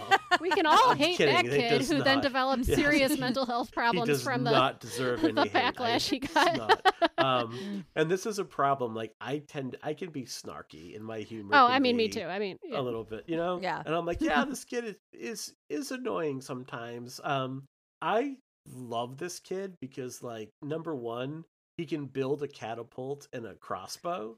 I can't do You that. know, And he's pretty good at magic Like- tricks. I mean, you know, being a magician I is one of the know. more Mhm. irritating hobbies you can have. Just having known mean- some magicians in my life, but yeah. but in a child, it's precocious and cute. Yeah, he's Yeah. gonna grow up to be Gob Bluth. You Yeah. know? I know. be- Um, also, it's- there's a fucking bird under that pan. Like that's a legit trick. yeah. Where did he get a bird? I know. I that's like the Babadook his- working for you. he's able like he does that sleight of hand to not take the pill so i kind of like how the magic is worked into Mhm. The movie so It was No clever. How he shit. palms, he palms yeah. it. He does the misdirection and like, it, yeah. yeah. I have never noticed that before. Yep. I was just so caught I up in my that feelings. watching it last night it's really good I love this Um, movie. but when people like really bag on this kid it shows like a real contempt for kids that are on the spectrum Yeah. because this is definitely well again I, I this is most likely a child that is somewhere on the spectrum uh, and has a real struggle with like processing emotions and expressing himself appropriately. Mhm. at best he's like severely adhd with a emphasis on hyperactivity which often can look like autism. Um, Mm, but i think most people would you know looking at him like would say like he is somewhere on the spectrum with some processing issues when it comes to like expressing emotions and also like self-regulation so to really hate on this kid is to really like shit on people that are like neurodivergent and like, Yes. fuck that like please don't do that Yeah, I think it Yeah. so misses the point of why he's like this and, and what it indicates in the dynamic of this plot and this relationship between mother and son. I just think it's again, Mhm. it's so reductive and rude, and it's like, what's Mhm. wrong with people? but yeah Right.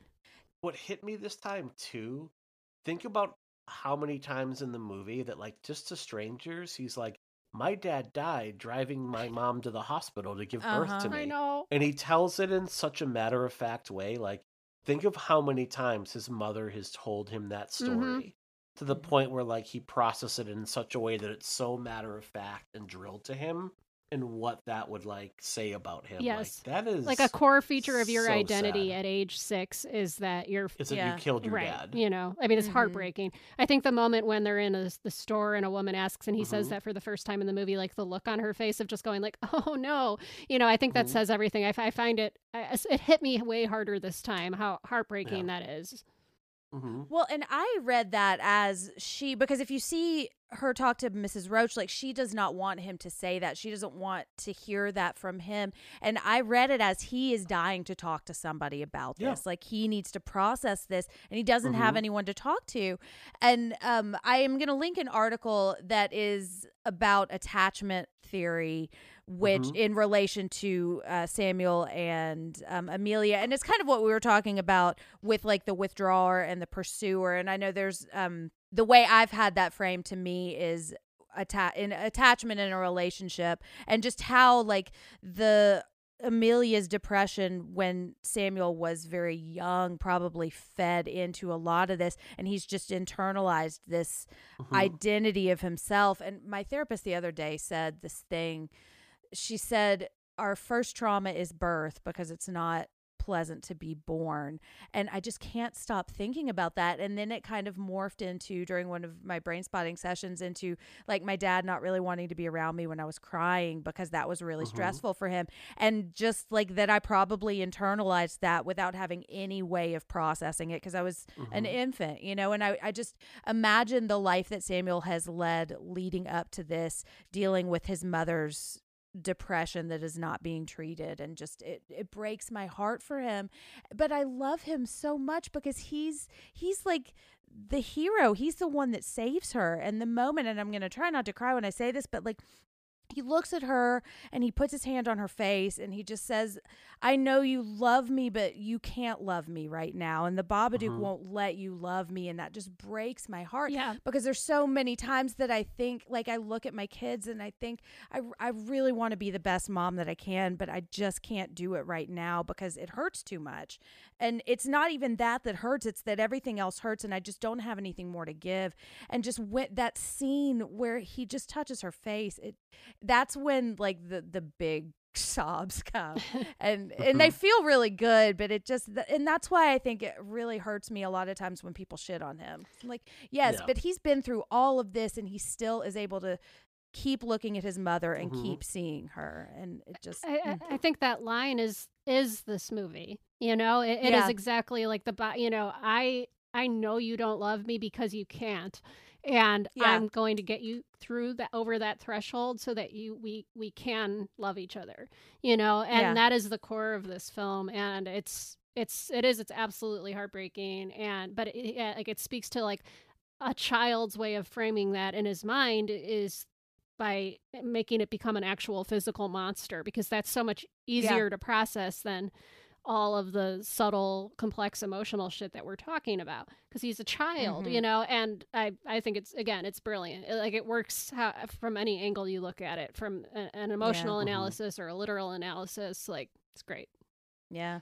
I yelled at my daughter one time and she looked at me and she said, I want my mommy. And I was like, but Oh. I'm your mommy. who do you who are you seeing right now? And that just it just broke my heart. So Mhm.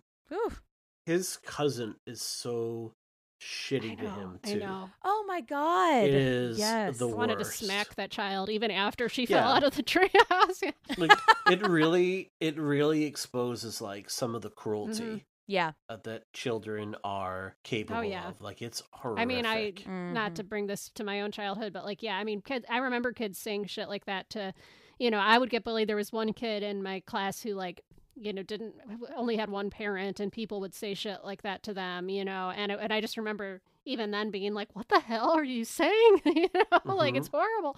Uh, and and kids, I Mhm. mean, it's amazing. I, I think that kids are kind of in a lot of ways like tiny sociopaths before their brains are done developing completely. You know, Mhm. they they, they Mhm. lack the uh, uh, regulatory nature of the pre- prefrontal cortex, you know. So Yeah. What I was thinking when I watched that was like, yeah, you know, Samuel says that to himself, I'm sure, in some form. Mhm. And now you've given him words to put to that feeling that he that those words are probably going to stay in his head for the rest of his life. Yep. And I mean, hopefully he learns how to deal with those, but like and that's the rumination that we were talking about earlier, like that you've just given him feed for that. Yeah. hmm I have heard that the most dangerous humans on the planet are 2-year-olds. They just lack the power to do anything about it. Yeah. God forbid So- one of their brains got transplanted into like the Rock's body or something. Yeah. Well, let's let's talk about the Babadook. And I kind of just listed a bunch of topics that I, that came out while I was watching this, but like I for one, the Babadook is so scary. Like I saw images of him and that was feeding into my wanting to turn the movie off before I had even seen him because I saw his like image on the the DVD top box or whatever.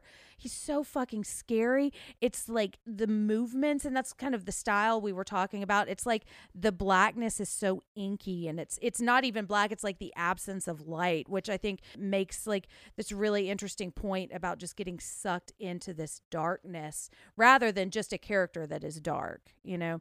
And it it's so fucking creepy. Yeah, it's one of the more iconic horror monster characters coming out of the last 10 years in terms of like towing that line. Mhm. You know, it's, it reminds me a lot of like I think you point this out in your notes as well, Mike. Um, German expressionism. There's a bit of J horror like kind of thrown in there. There's a lot going on in that in the way that that character is depicted. Um, Yeah. I just think Mhm. I did want to say that I think to me, at least, it's pretty clear whether literally or figuratively, you know, however you want to look at this plot, whether it's psychosis or supernatural, the Babadook is Amelia or an aspect of her. It's her mm-hmm. unresolved grief, it's her anger, it's her sadness, it's her depression made into a physical creature. And th- Yeah. this is how I, I mean, and this is getting into my own. I think why it works so well for depression is it's he's like a parasite or an invader from within, um, which is exactly what depression feels like to me. And what, and I think the imagery of the Babadook with those long claws was really powerful to me. I used to visualize my depression as it's a little funnier because I always had to put a comedic twist on it to some degree. It was this furry little critter who lived inside my chest and was constantly like puking inside of me, and the puking was this like darkness that would fill me. And he had long claws that were thrust so deeply into my heart that the like flesh had grown around the claws and like into and so they be, kind of became one and that there was no separating it from me without killing the host. And so the imagery of the babadook always really resonated with me on some kind of subconscious level because of those those long creepy fingers. Mhm. and i don't know it was just something i was thinking about while thinking about depression and this movie I used to envision an apple as my heart, and it would just have mold like constantly creeping back and growing over it. And I would have to take like a spray hose and like spray all of the mold off, but then it kept growing back and back, you know. Mhm. And I'd never put that together the until you said that. So mm-hmm. thank you for that. of course Um, but it, I also think I, almost put her husband on the list of things I wanted to talk about, but I think like like they're almost one and the same. It's just different Mhm. manifestations, and that's the thing that I really I really stuck on the first time that I watched this is her husband and the the visions that she has of him and saying bring me the boy. Like you, we can be together. Just bring me the boy. And it's just that persuasive element of depression. Like it just it feels so good to just stay in bed when it's so hard to get out of bed. And just and the way at the end where he says just keep breathing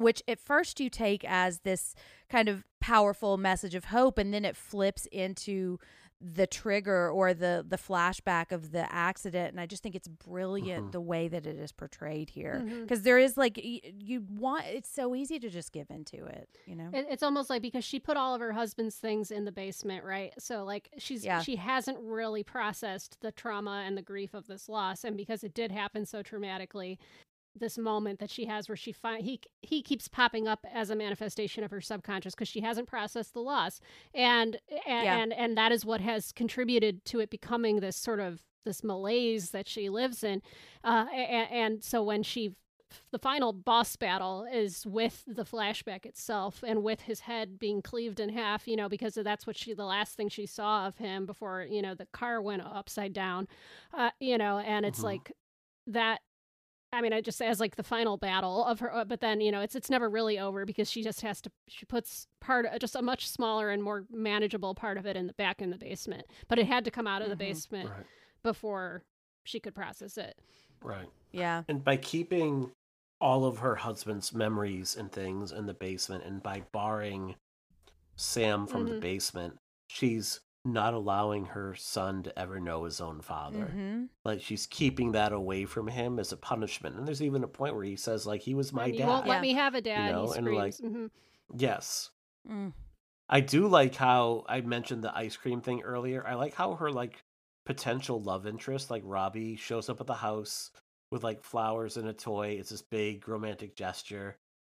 Takes one look at the situation and pieces out. For the Yeah, rest of he doesn't movie. come- I like I how we he's love that he doesn't come back and we don't really see how Right, it totally he- plays out but it's just so suggested it's such a good like again the way this movie is edited they know exactly how to give you just enough information and then like cut the Mhm. scene so there's no exposition like yeah There's there is a deleted scene somewhere, probably of Robbie at the local pub Oh. going. Let me tell you, man, I dodged a bullet. Right. there." i knew she had a kid and was a single mom but i didn't know it was like that Right. right Uh, I do like that little bit of information that he never returns to the movie. Yeah. Right. Well, and I think a lesser movie would come in and have him save the day, and she moves away from the memory of her husband by Mhm. going to another man. And I love that that's not the resolution Mhm. for her because what she's she has to really confront this, and that's the turning point I see for her is when she looks Mhm. at him and she says stop, and then at the end where she tells the story and she's the one that says my husband died on the way to the hospital, and she's saying it just like Sam Mhm. did, but it's the first time we see her really acknowledge it and he doesn't Mhm. need to be part of that like that guy from the hospital Right. He's that's- irrelevant. that's exactly because it's not about her finding someone else it's about her healing herself and finding out how to be with samuel you know Mhm. Yeah, and I do like how the way the Babadook is designed, like it's comprised of her husband's clothing. yeah and you know it's in as well as like the magician's outfit from the DVD that Sam is obsessed Mhm. with like these things like these two triggers like her husband's death and looking at her son as being the cause of it like this amalgamation of it has caused this like really bizarre looking creature to manifest itself I really And- like and just- that. i do too And just to hark back to just we were talking about Black Friday and we were talking about the attic and the basement being these sort of liminal spaces where the bad things happen and here the Mhm. Basement is her subconscious. I mean it's like it's a fairly on the nose analogy that I think we see in horror movies like things happening in the basement or attics and stuff but it really does work here as a manifestation of the subconscious. So I, I like it.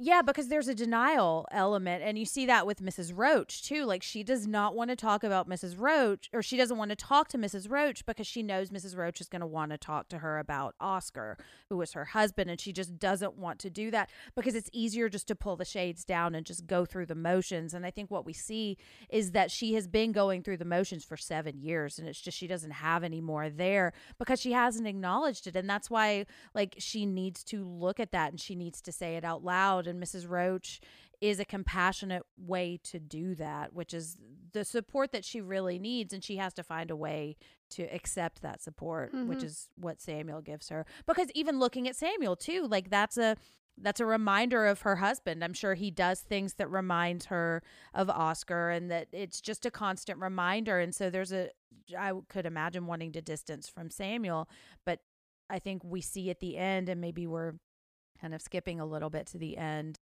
But I want to say one more thing about the basement because it just like Samuel is willing to go down into that deep dark space with her and sit with her in that. And I there have been times where I've just been in those spaces and it's just like it feels so lonely and like nobody is ever going to want to know about this or nobody is ever going to be able to handle that with me and it just yeah. that's what leads to that isolation Yeah, you know I find that very relatable. It's like that's what love is: is being willing to go to the basement with someone and like say like, exactly I know you're not ready right now, but I'm here for you, and I'm gonna help you get through this. Like, I mean, mm-hmm. that, I'll start getting emotional now because it's like, as such a someone who's struggled with so much with depression, it is, it isolates you.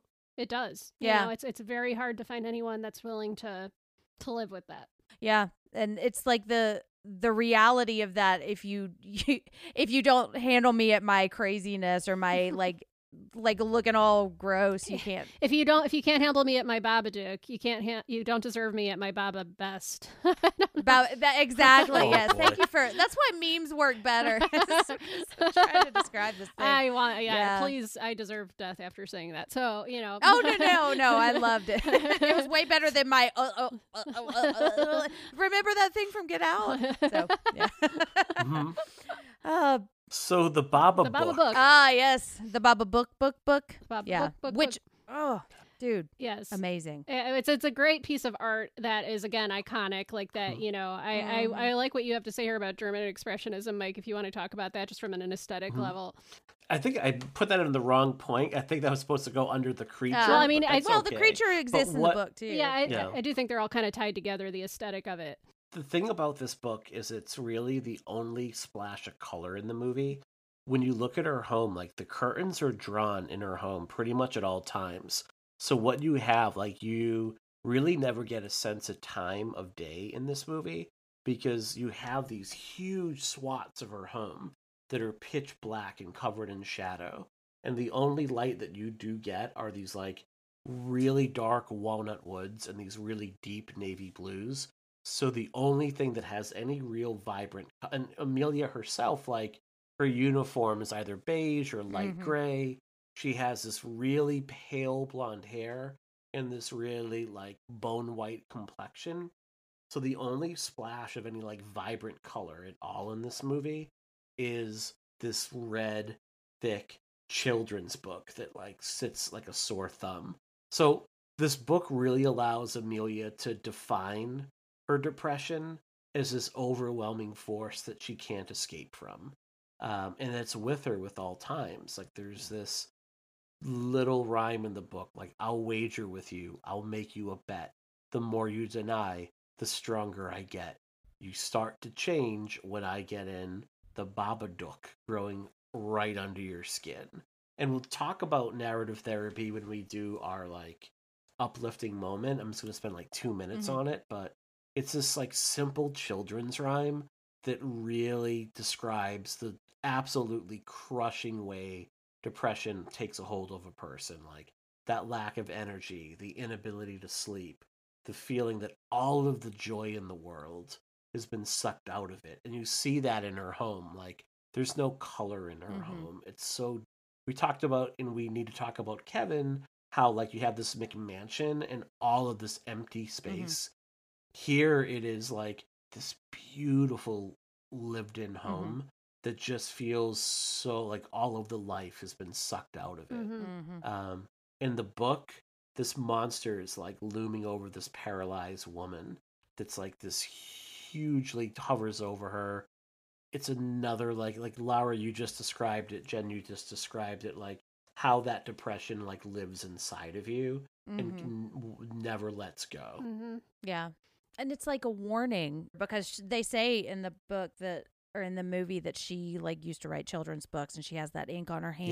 Yes, Mhm. And I think this is the first time I'm really thinking about it as like part of her is saying, "Hey, it's getting really bad. This is what's going to happen." If if it's it's like part of her is crying out for help and this is just the way that it manifests even though it Mhm. terrifies her to say that and to see it, but like this is going to escalate and it is going to lead to you killing Samuel and then yourself Mhm. if we don't Mhm. do something about it and the book is what starts that starts the cycle of it. Right. And it's kind of, you think about those stories you hear about like family annihilators and people who, Yeah. you know, or Mhm. like uh, Chris Benoit is like a famous example of that. And like, you know, it's just Yeah. kind of, in in this case, I mean, obviously it's taken to that extent because we're in the horror genre, but I do think Yeah. it's like, yeah, th- th- this is the narrative she's telling herself, whether or not she acknowledges that that it's coming from the the call is coming from inside the house, you know. Um, a- a- and and I think that the again the book is just a brilliant way to do that. And actually, before this viewing, I had never picked up the line where they said she was a children's author before. I always Mhm. thought, oh, she was probably writing the book, but I, that to me like crystallized it, and I was like, oh, they really meant that. It's really all coming from her. Mhm. Yeah. It's just so good. It's great, and Um, I I love the art. It also really it just makes me think of Edward Gorey and the Gashlycrumb Tinies. I don't know if you're Mm. a fan, but Mhm. like that that aesthetic, I'm always a huge fan of. So yep. Well, let's talk about the end because I have just so many thoughts about it. And that is my favorite part. And I've already talked about that a little bit, but I love that this doesn't go away. And it's like, Mike, you were talking about the measure of pain because what we see Mhm. in the end is the Babadook is living in the basement and she checks in every day and he asks how was it today? And she says oh not so bad you know and that's what she's doing. She's checking Mhm. in. She's doing a feelings check. She's going down into the basement. Mm-hmm. and she's allowing herself to be sad because like the basement is like the heart of this pain for her because that's where all of her husband's stuff is and she's and so i see that as her like going in and saying okay i'm going to be sad for a couple of minutes and i'm going to spend some time with these memories that are too painful for me to carry all day long but i'm going to acknowledge that they're there. And she even says to samuel one day when you're older you can come down here with me. Like i i will start to talk about this with you or share it with you at some point can't right Mhm. now. It's and I've experienced that too. Like sometimes Corey will ask me if I want to talk about anything, and I'm like, it's just I just can't share it with anybody right now. It's just Mhm. too it's too much, and it's just so fucking. I- I love the acknowledgement of that because it's exactly the way I've experienced trying to overcome this. You know, 100% agree with everything you just said. I think it's uh, the No. brilliant coming together of this extended metaphor. Like it's per it's a per- Yeah. it's a perfect ending, and Right. it it it resonated. It resonates a little more with me every time I watch the movie, which Mhm. hopefully means I'm growing as a person. I don't know. Mhm. But- yeah, I, you know, I really like this ending more than your typical horror movie ending where like the villain is defeated and everyone goes about their way and then you have like the jump scare at the end to set up the sequel. Mhm. Like Mhm. I have argued this before that I would say that the last 30 seconds of every horror movie don't actually exist in canon. yes. that they're just so you know i really like that's how i kind of reconcile that. What i find like so much more powerful here is this message from kent that the depression hasn't gone away but it's now manageable. Like she mm-hmm. has the coping skills to kind of deal with it. More importantly like she can acknowledge that it's there and she can tend to like you said she can tend to it and then she can go and she can refocus her time and energy on the things that she would really rather do like Mhm. spend that time with Samuel, spend that time with her neighbor, and not have this like really hopeless outlook. So the monster never truly goes away. Like depression doesn't really ever go away, but Mhm. you know, it can be managed. Like you can and we'll talk a little bit about this in a little bit, like readjust your thinking around it in ways that can be like really powerful and Mhm. really helpful. Uh, we've talked about this i think in episodes but like i kind of got to a break or a realization where i was talking to my therapist i'm like this isn't going to, this isn't going away. It's not that i'm gonna like flip some switch or finally achieve this level of therapy where i'm happy all the time. Like that's that's not the goal of therapy. The goal is to acknowledge the times that you're not and deal with them and then move on and enjoy the times that you're happy. And that's what we see her do at the end. And it's so like we don't see that that often you know? Mhm. and that's why people have this this like delusion of therapy is it just solves your problems you know? And that's not what it's about. And going into it with that attitude sort of it sets you up for failure because you'll never It does. achieve that ideal. So right yeah. Yeah like i i've talked to corey about like kind of our journey through therapy together and like w- it's not to get us back to where we were it's to get us to a better place a place that is different that because we're we're just better now. We're better together and we're more honest with each other. And that's the goal. And that's where they get. And you see them, these sweet scenes at the end where they, they both are really enjoying each other's company. They're sitting and they're having an honest conversation with mm-hmm. the mm-hmm. people. And it just like the, when the social workers are there and they're saying these really hard things and they're all just having a conversation, it is night and day from the first visit that the mm-hmm. social workers come. That- And it that- just, that's the growth. that you know? sense of fear and impending doom is gone and it's just like, oh, Yeah. well, we'll just deal with these things. Yep. Yep. I do like in that first visit that one of the social workers like acknowledges like, you know, like we've shown up on your door unannounced and we've kind of caught you at a bad moment. He's Mhm. like, "This is my card. We'll come back in a week and like we'll discuss our options then." Mhm. And he's really kind to her in that moment. And the other one's a bit, you know, More I think a bit horrified as to what's going on. Yeah. Like, because you know, part of it, I love Sam. Like the delivery of that line, like, "I'm really tired because of all the drugs." you know, and he's Um, like, I'm going to vomit. oh and like, God. he, he's right. people Yeah. don't give that kid enough credit for delivering an outstanding comedic performance, an outstanding Mm-hmm. Oh. dramatic performance. He goes through the whole I know. gamut. Yeah. like what you know one of the things i really like about his or the way he's framed in this movie is he doesn't start off as really irritating but as the movie progresses and as amelia's mental state declines sam gets more grating as the movie like i find myself like being less tolerant and i i'll defend sam. I love sam. I think like fuck man i you know put him and kevin mcallister in a little like yeah. home trap. They have their own home trap business. Yes, yes. end, Uh-huh. own I did. I did think of. Home Alone when he is doing all the Um, little. But like as Amelia's irritation grows, I found like Sam growing more irritating as well. There's a steady descent of like how accepting I am of his behavior, and I think that's like a really purposeful choice Yeah. on the part of the director. And it's I was thinking about it. I think I like to think about things from an editing perspective too, in the way that like Mhm. they they do a ton in the sound design of this movie. I probably had the volume Yeah. up a little too high while I was watching this, but I was like Mhm. enjoying. I sometimes really like to hear, you know, uh, all the detail and like the way that they the, the cuts get shorter as those those sequences go on. You know, they they and they they do these things called like L cuts where the sound from one scene will go into the next shot and Mm. you and his screaming they they keep ramping up how much he's screaming and how it goes from one scene to another and and it's like the, Mm. as we descend into her madness they're doing a lot with the editing and the pacing and the sound design to like irritate you more and make you feel more overwhelmed Mhm. and I, I was noticing like oh the sound design of this movie is making me feel really overwhelmed and you know Mhm. and i think that Mhm. that's what you know it just you're putting you in her shoes and again great fucking filmmaking you've got to really appreciate Yeah. That Well, it's interesting that you say that because I think I have the opposite experience of Sam is that he is so grating at the beginning and then slowly I just it, that Mhm. wears down and I think that mostly is probably because the shame element is activated with me that Mhm. guilt and shame th- of connecting with Amelia so much and being so judgmental of her Right. behavior because I feel like it's mine you know and and so I extend so much more empathy to Sam because I just imagine because I, I want to like I guess that's maybe me trying to go back in time and give myself empathy in those moments or kind of be nicer to my kids but I don't know it's just it, again great filmmaking because it's the exact same thing and we're having different responses to it based on our experiences that are both really meaningful you know? Well so we've talked a lot about depression in this movie and i think it's a fantastic representation but um, are there any other mental health issues or topics we see represented here? I know we're running a little long so we're not going to go into detail about them but we just like to mention them when we see them.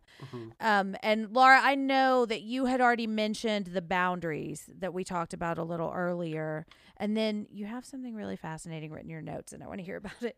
Yeah it's just uh, i was just listening to an episode of last podcast on the left where they talked about this condition in relation to a specific case um, that happened in england. So it's called I, again this is a french term and i'm going to butcher it so i think it's folie à deux shared psychosis or madness of two. Um, it's basically uh, it's kind of there's if you think of cases of like mass hysteria imagine that but with like two people and you often see this in families and um and it, it's a very bizarre thi- thing that happens and there are documented cases of and i just find it really fascinating. Um it's definitely something that i don't think has ever it's not like an, a nut that's been fully cracked so i just say Mhm. google away um listen to the last podcast episode. It was just a few episodes ago. It's um the Urs- ursula and Sab- sabine Eriksson these two swedish twins who like went and killed Mm. people and then like threw themselves into traffic and like they had this shared delusion of being persecuted by people that were going to like assault them um and I think that there's an argument that this is what's happening between Amelia and Samuel in this movie. That it's all a Mm. shared, si- a sort of shared delusion of this Babadook creature because Mhm. they aren't able to process what's happening to them emotionally. So, um, just something Mm. that sort of synced up with my viewing of this movie this time around. So, that's fascinating Yep. I would love to learn more about that condition. I'm very intrigued by it.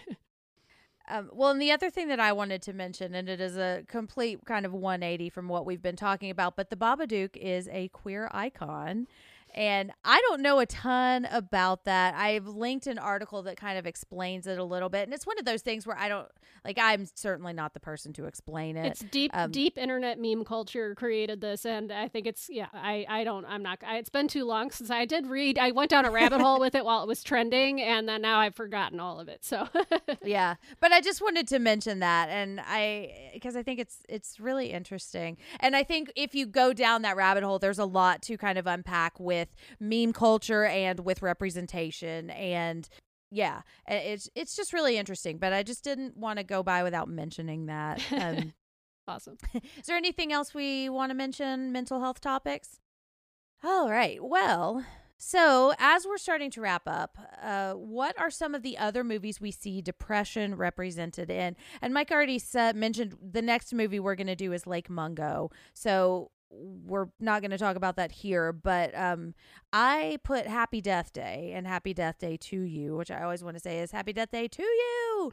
um, but and I it always I'm not going to go into too much detail about it, but it like that's such a light and fun movie and people post memes from it all the time, but there's a suicide montage in that movie and that is a representation of living the same day over and over again and uh, emotional response to it and it always has just rung a lot darker to me than I think a lot of people experience that movie. And that's probably me specific, but I, I just wanted to mention that one. Um, do we have any others that we want to mention? Just a quick shout out to Hereditary for the sad, struggling mom angle. I see a lot of commonality between Toni Collette in that movie and Mm-hmm. um, uh, the uh, Amelia in in this film. And Yep. just in terms of depression, one of my favorite movies from uh 2001 is a movie called Pulse. It was there was a terrible American Mhm. remake. Do not watch it. Watch the Japanese version from 2001 um, just for depression in general that was i think a really prescient movie in terms of technology and how it can isolate us. And it also explores it's sort of like this idea of contagious suicide. Um, and it is it's a very haunting slow burn movie but i highly recommend it. And it's not a movie i just want to give a little shout out to a great book that helped me process a lot of my issues with depression. Um, it's kind of a hard read, but it's called The Noonday Demon An Atlas of Depression by Andrew Solomon. Um, it's an excellent collection of writing and interviews about depression, and Andrew Solomon is just a wonderful author. His prose is gorgeous. I could definitely do with a revisit, and I think that they just released a new edition with some updates in, tw- I think it was 2015 because the book is actually from 2001. Highly recommend. Um, and we also mentioned the Hilarious World of Depression podcast, which I think is really fascinating um, look at it. And I got a lot of kind of strength and empowerment from it. I don't know if it's continued, but I know there should be a lot of the back episodes um, about that. It's really great. Uh, Mike, is there anything you wanted to mention? No, I think you hit all of them. Like I think like there's a really fascinating exploration that can be done of like Toni Collette's character in Hereditary and Amelia and the Babadook because like I don't have a lot of empathy for Toni Collette's character and I I find that movie a hard watch. I have a ton of empathy for Um, her in that movie, but I yeah. do too. Yeah. I find it like this. I have a ton of empathy for Amelia, and I it's hard to put my finger on it. I don't know. It's really, I don't know.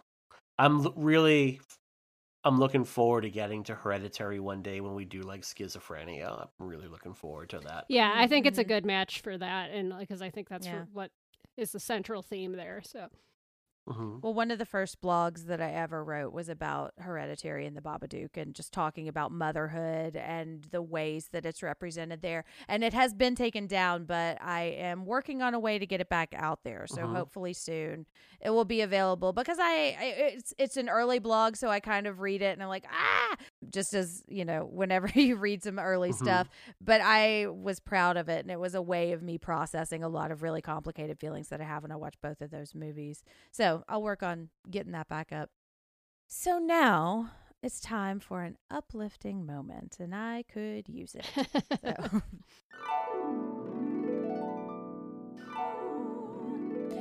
So, we've talked about some really heavy things in this episode. I'm really glad that we have, and I'm grateful for the conversation that we've had. Um, because I tend to get emotional when I talk and think about the story. But let's wrap up by talking about uh, grounding or self care that has been particularly effective for us, or maybe some new stuff that we might be trying. And I want to remind everyone I kind of backed off from the spiel for a while, but since it's a new year, I'm going to go into it a little bit. I want to remind everyone there's no right way to do self care. It doesn't need to be a trip to the spa or an hour of meditation. Anything that makes you feel good or makes you feel better is self care. And the coping or grounding techniques that we're talking about are the little tips, tricks, and mantras or practices that help us when we're feeling bad or when we're feeling overwhelmed.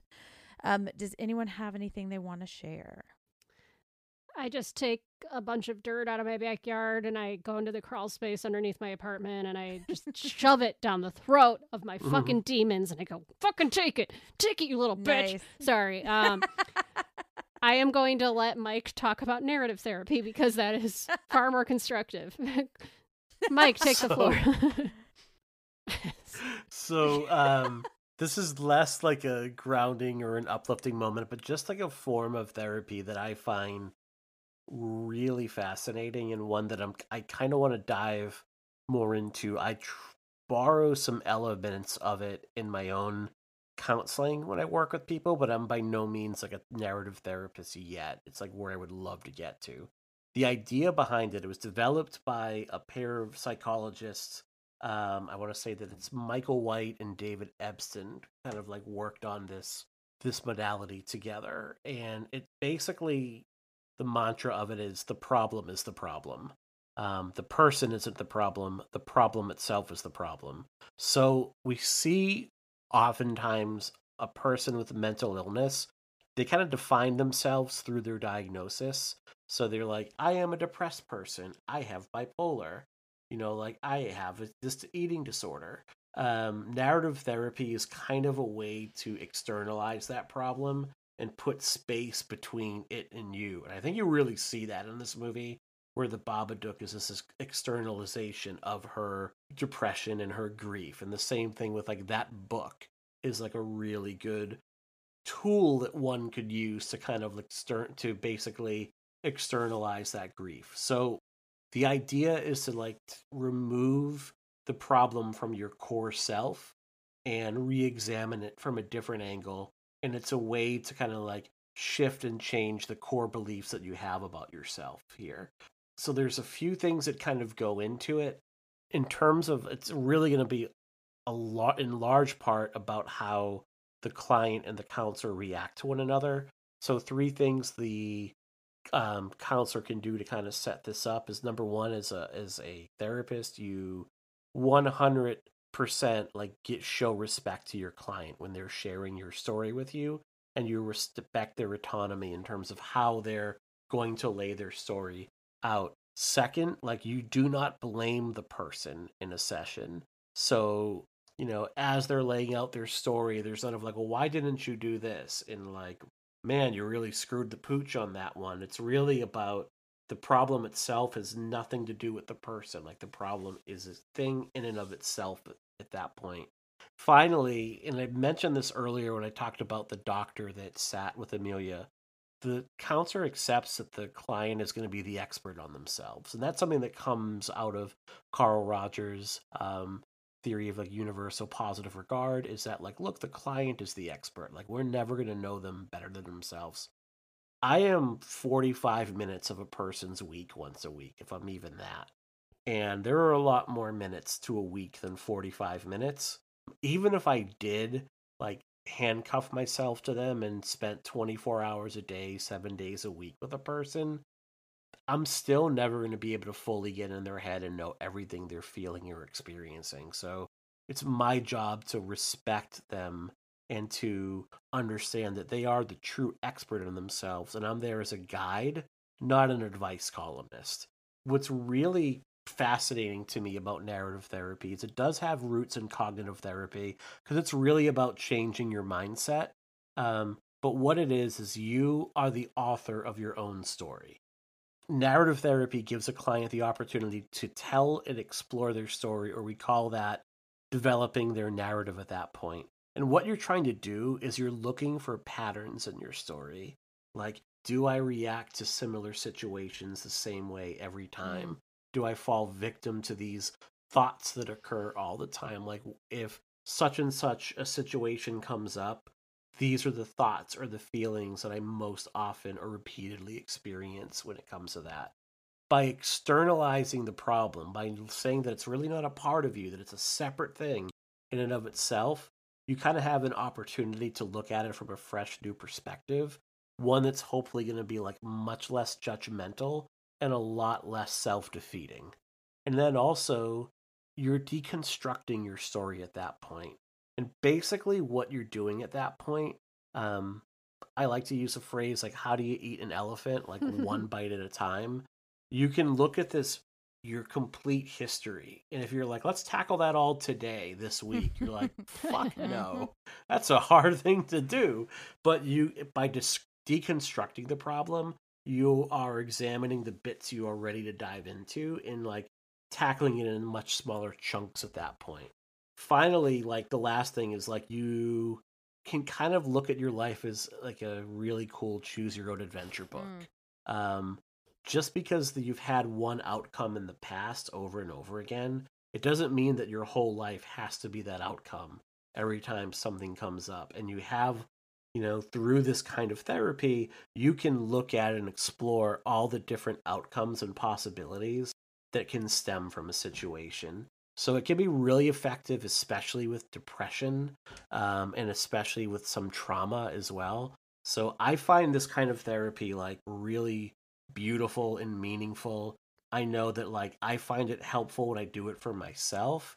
And when it comes to like having more than one outcome, like I will often like let's say my wife says something to me that I don't like. Like I have a thing about her not knowing my schedule because my schedule is the same all the Mm, time. mhm. And she'll be like, So when are you working at the counseling center this week? And my gut is to be like, Same day I've worked there like for three years now.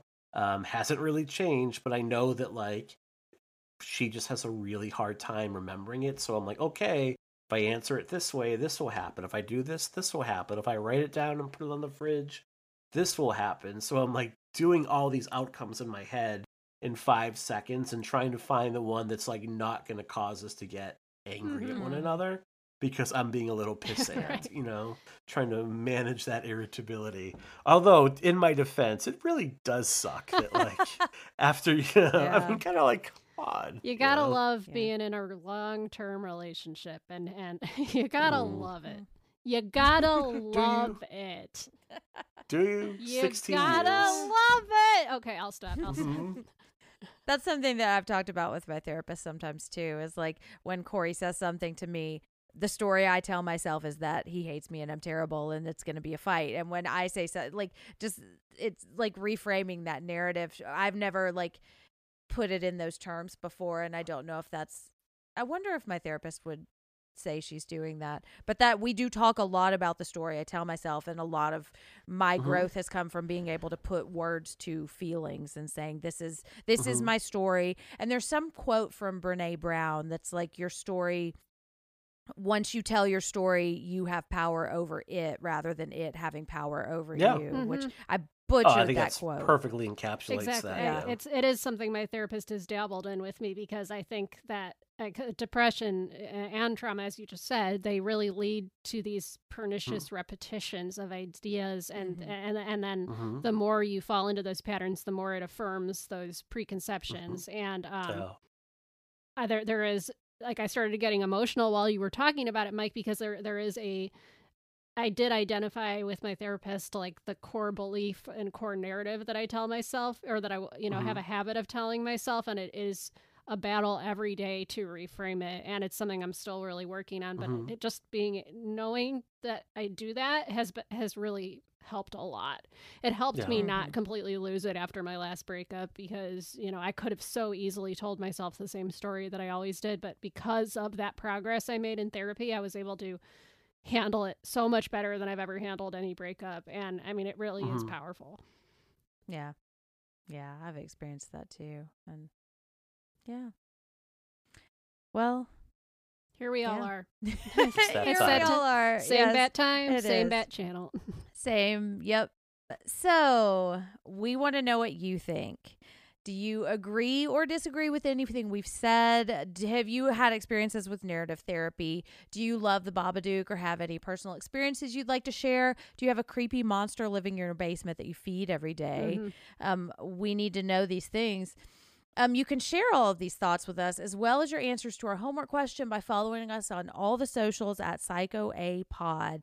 I'll post prompts to make sure to follow us and look for them. And to just a brief mention, I know I think I've said this a couple of weeks ago, but I've just been really struggling with trying to um, not internalize social media in a way that's damaging. So I have been kind of giving myself a little break, but my New Year's resolution is to like form better boundaries about engaging. So look for more of that, but just, you know, Um, you can also join our Facebook group, the Psychoanalysis Podcast Support Group. It's private and moderated, and it's uh, where we share a lot of the answers to these questions, plus just anything from our lives. And I post questions of the day, discussion threads, homework questions, but you can post about whatever else is on your mind. It's just a really great group of people that are super kind and super supportive. Um, and you can also email us at psychoapod at gmail.com if you'd like to share privately.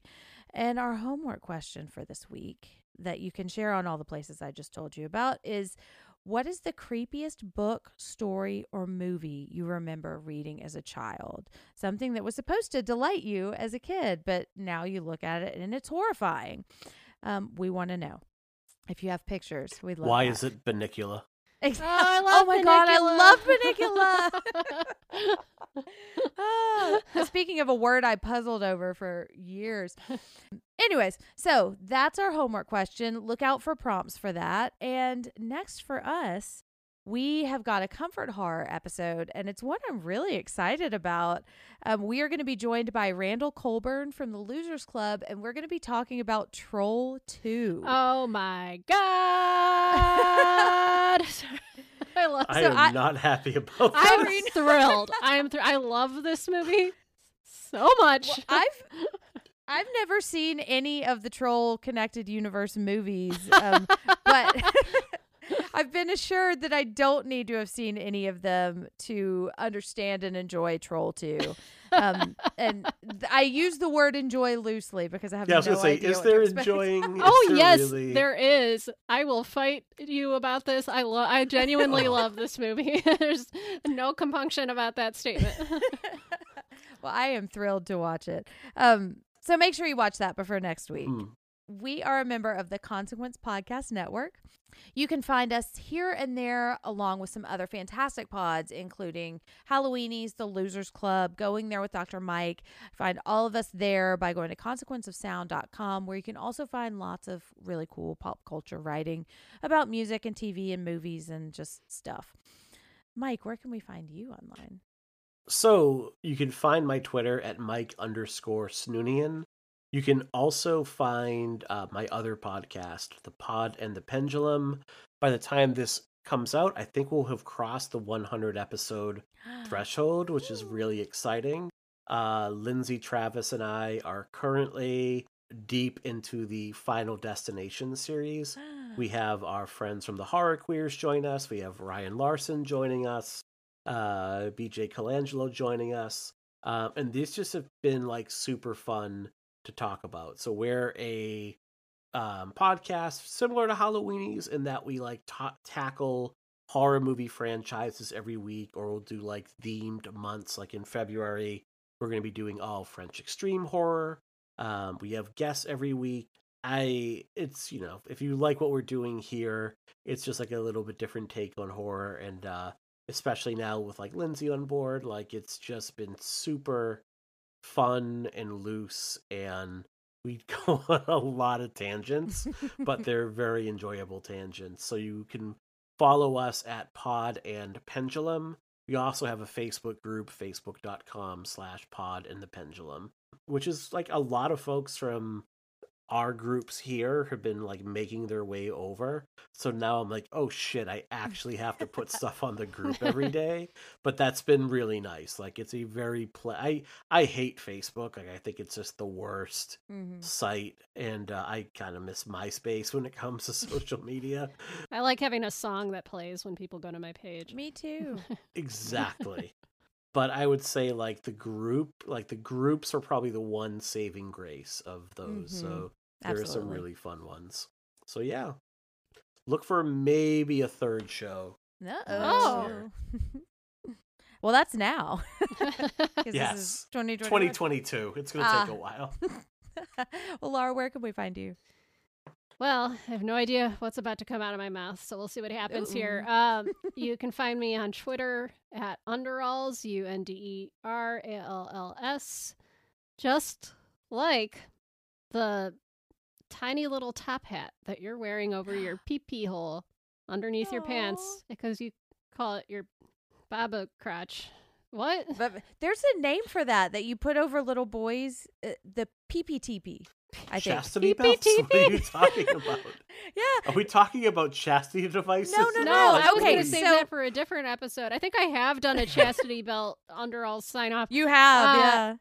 No, there's like a real thing. So when you have a little boy and they're Le- they don't have a diaper on, the it just goes all over the place. Yeah, that's right, so because they piss on you. So it's a PP. Okay. Yeah. You can find me on Twitter at underalls, U N D E R A L L S, just like the PPTP you wear over your tiny little PP because Oh, you're a little boy. top and when we're selling top hat, I'm selling, I'm going to sell on Etsy Babadook branded PPTP top hats. I mean, we should make that. Yes. People would buy that. Can our new sign off be we've come here to chew bubblegum and piss all over ourselves? and we're all out of bubble gum, and then there's just a, Yes. a, a, a pissing Stream sound of effect. urine that hits the microphone. oh my gosh. Yep. This is what happens 2021. once it Follow me past 11 on Twitter, everyone. Right. and, and just to finish this thought, because I have to, uh, on Instagram at Instaglum, like Instagram with a, a mood disorder. and, and I'm sometimes on Halloweenies and Losers Club. Okay, goodbye forever. You'll never hear from me again. Oh no. Uh, you can find me at Jim Ferratu on all of the socials. You can find me on the Losers Club. Should be deep into stand coverage right now. Um, and I started a stand read along on Twitter. So look for that hashtag the stand read along. Hopefully by now I'm still doing it.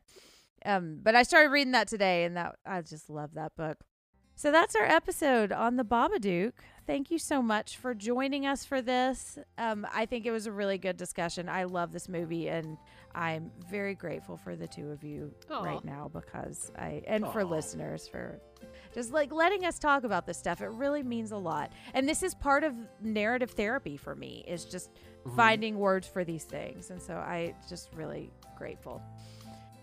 And on that note, we came here to chew bubblegum and take care of ourselves by blocking the wall of urine that With a might- PPTP. with a PPTP, yeah. And We're we're, all all out of Out of bubblegum. but I'm still peeing. Is it really called the TPP? It is called the PPTP. It really is, yeah. Wow. I'm obsessed with this now. That is. I kind of want to have another kid just so I could use those.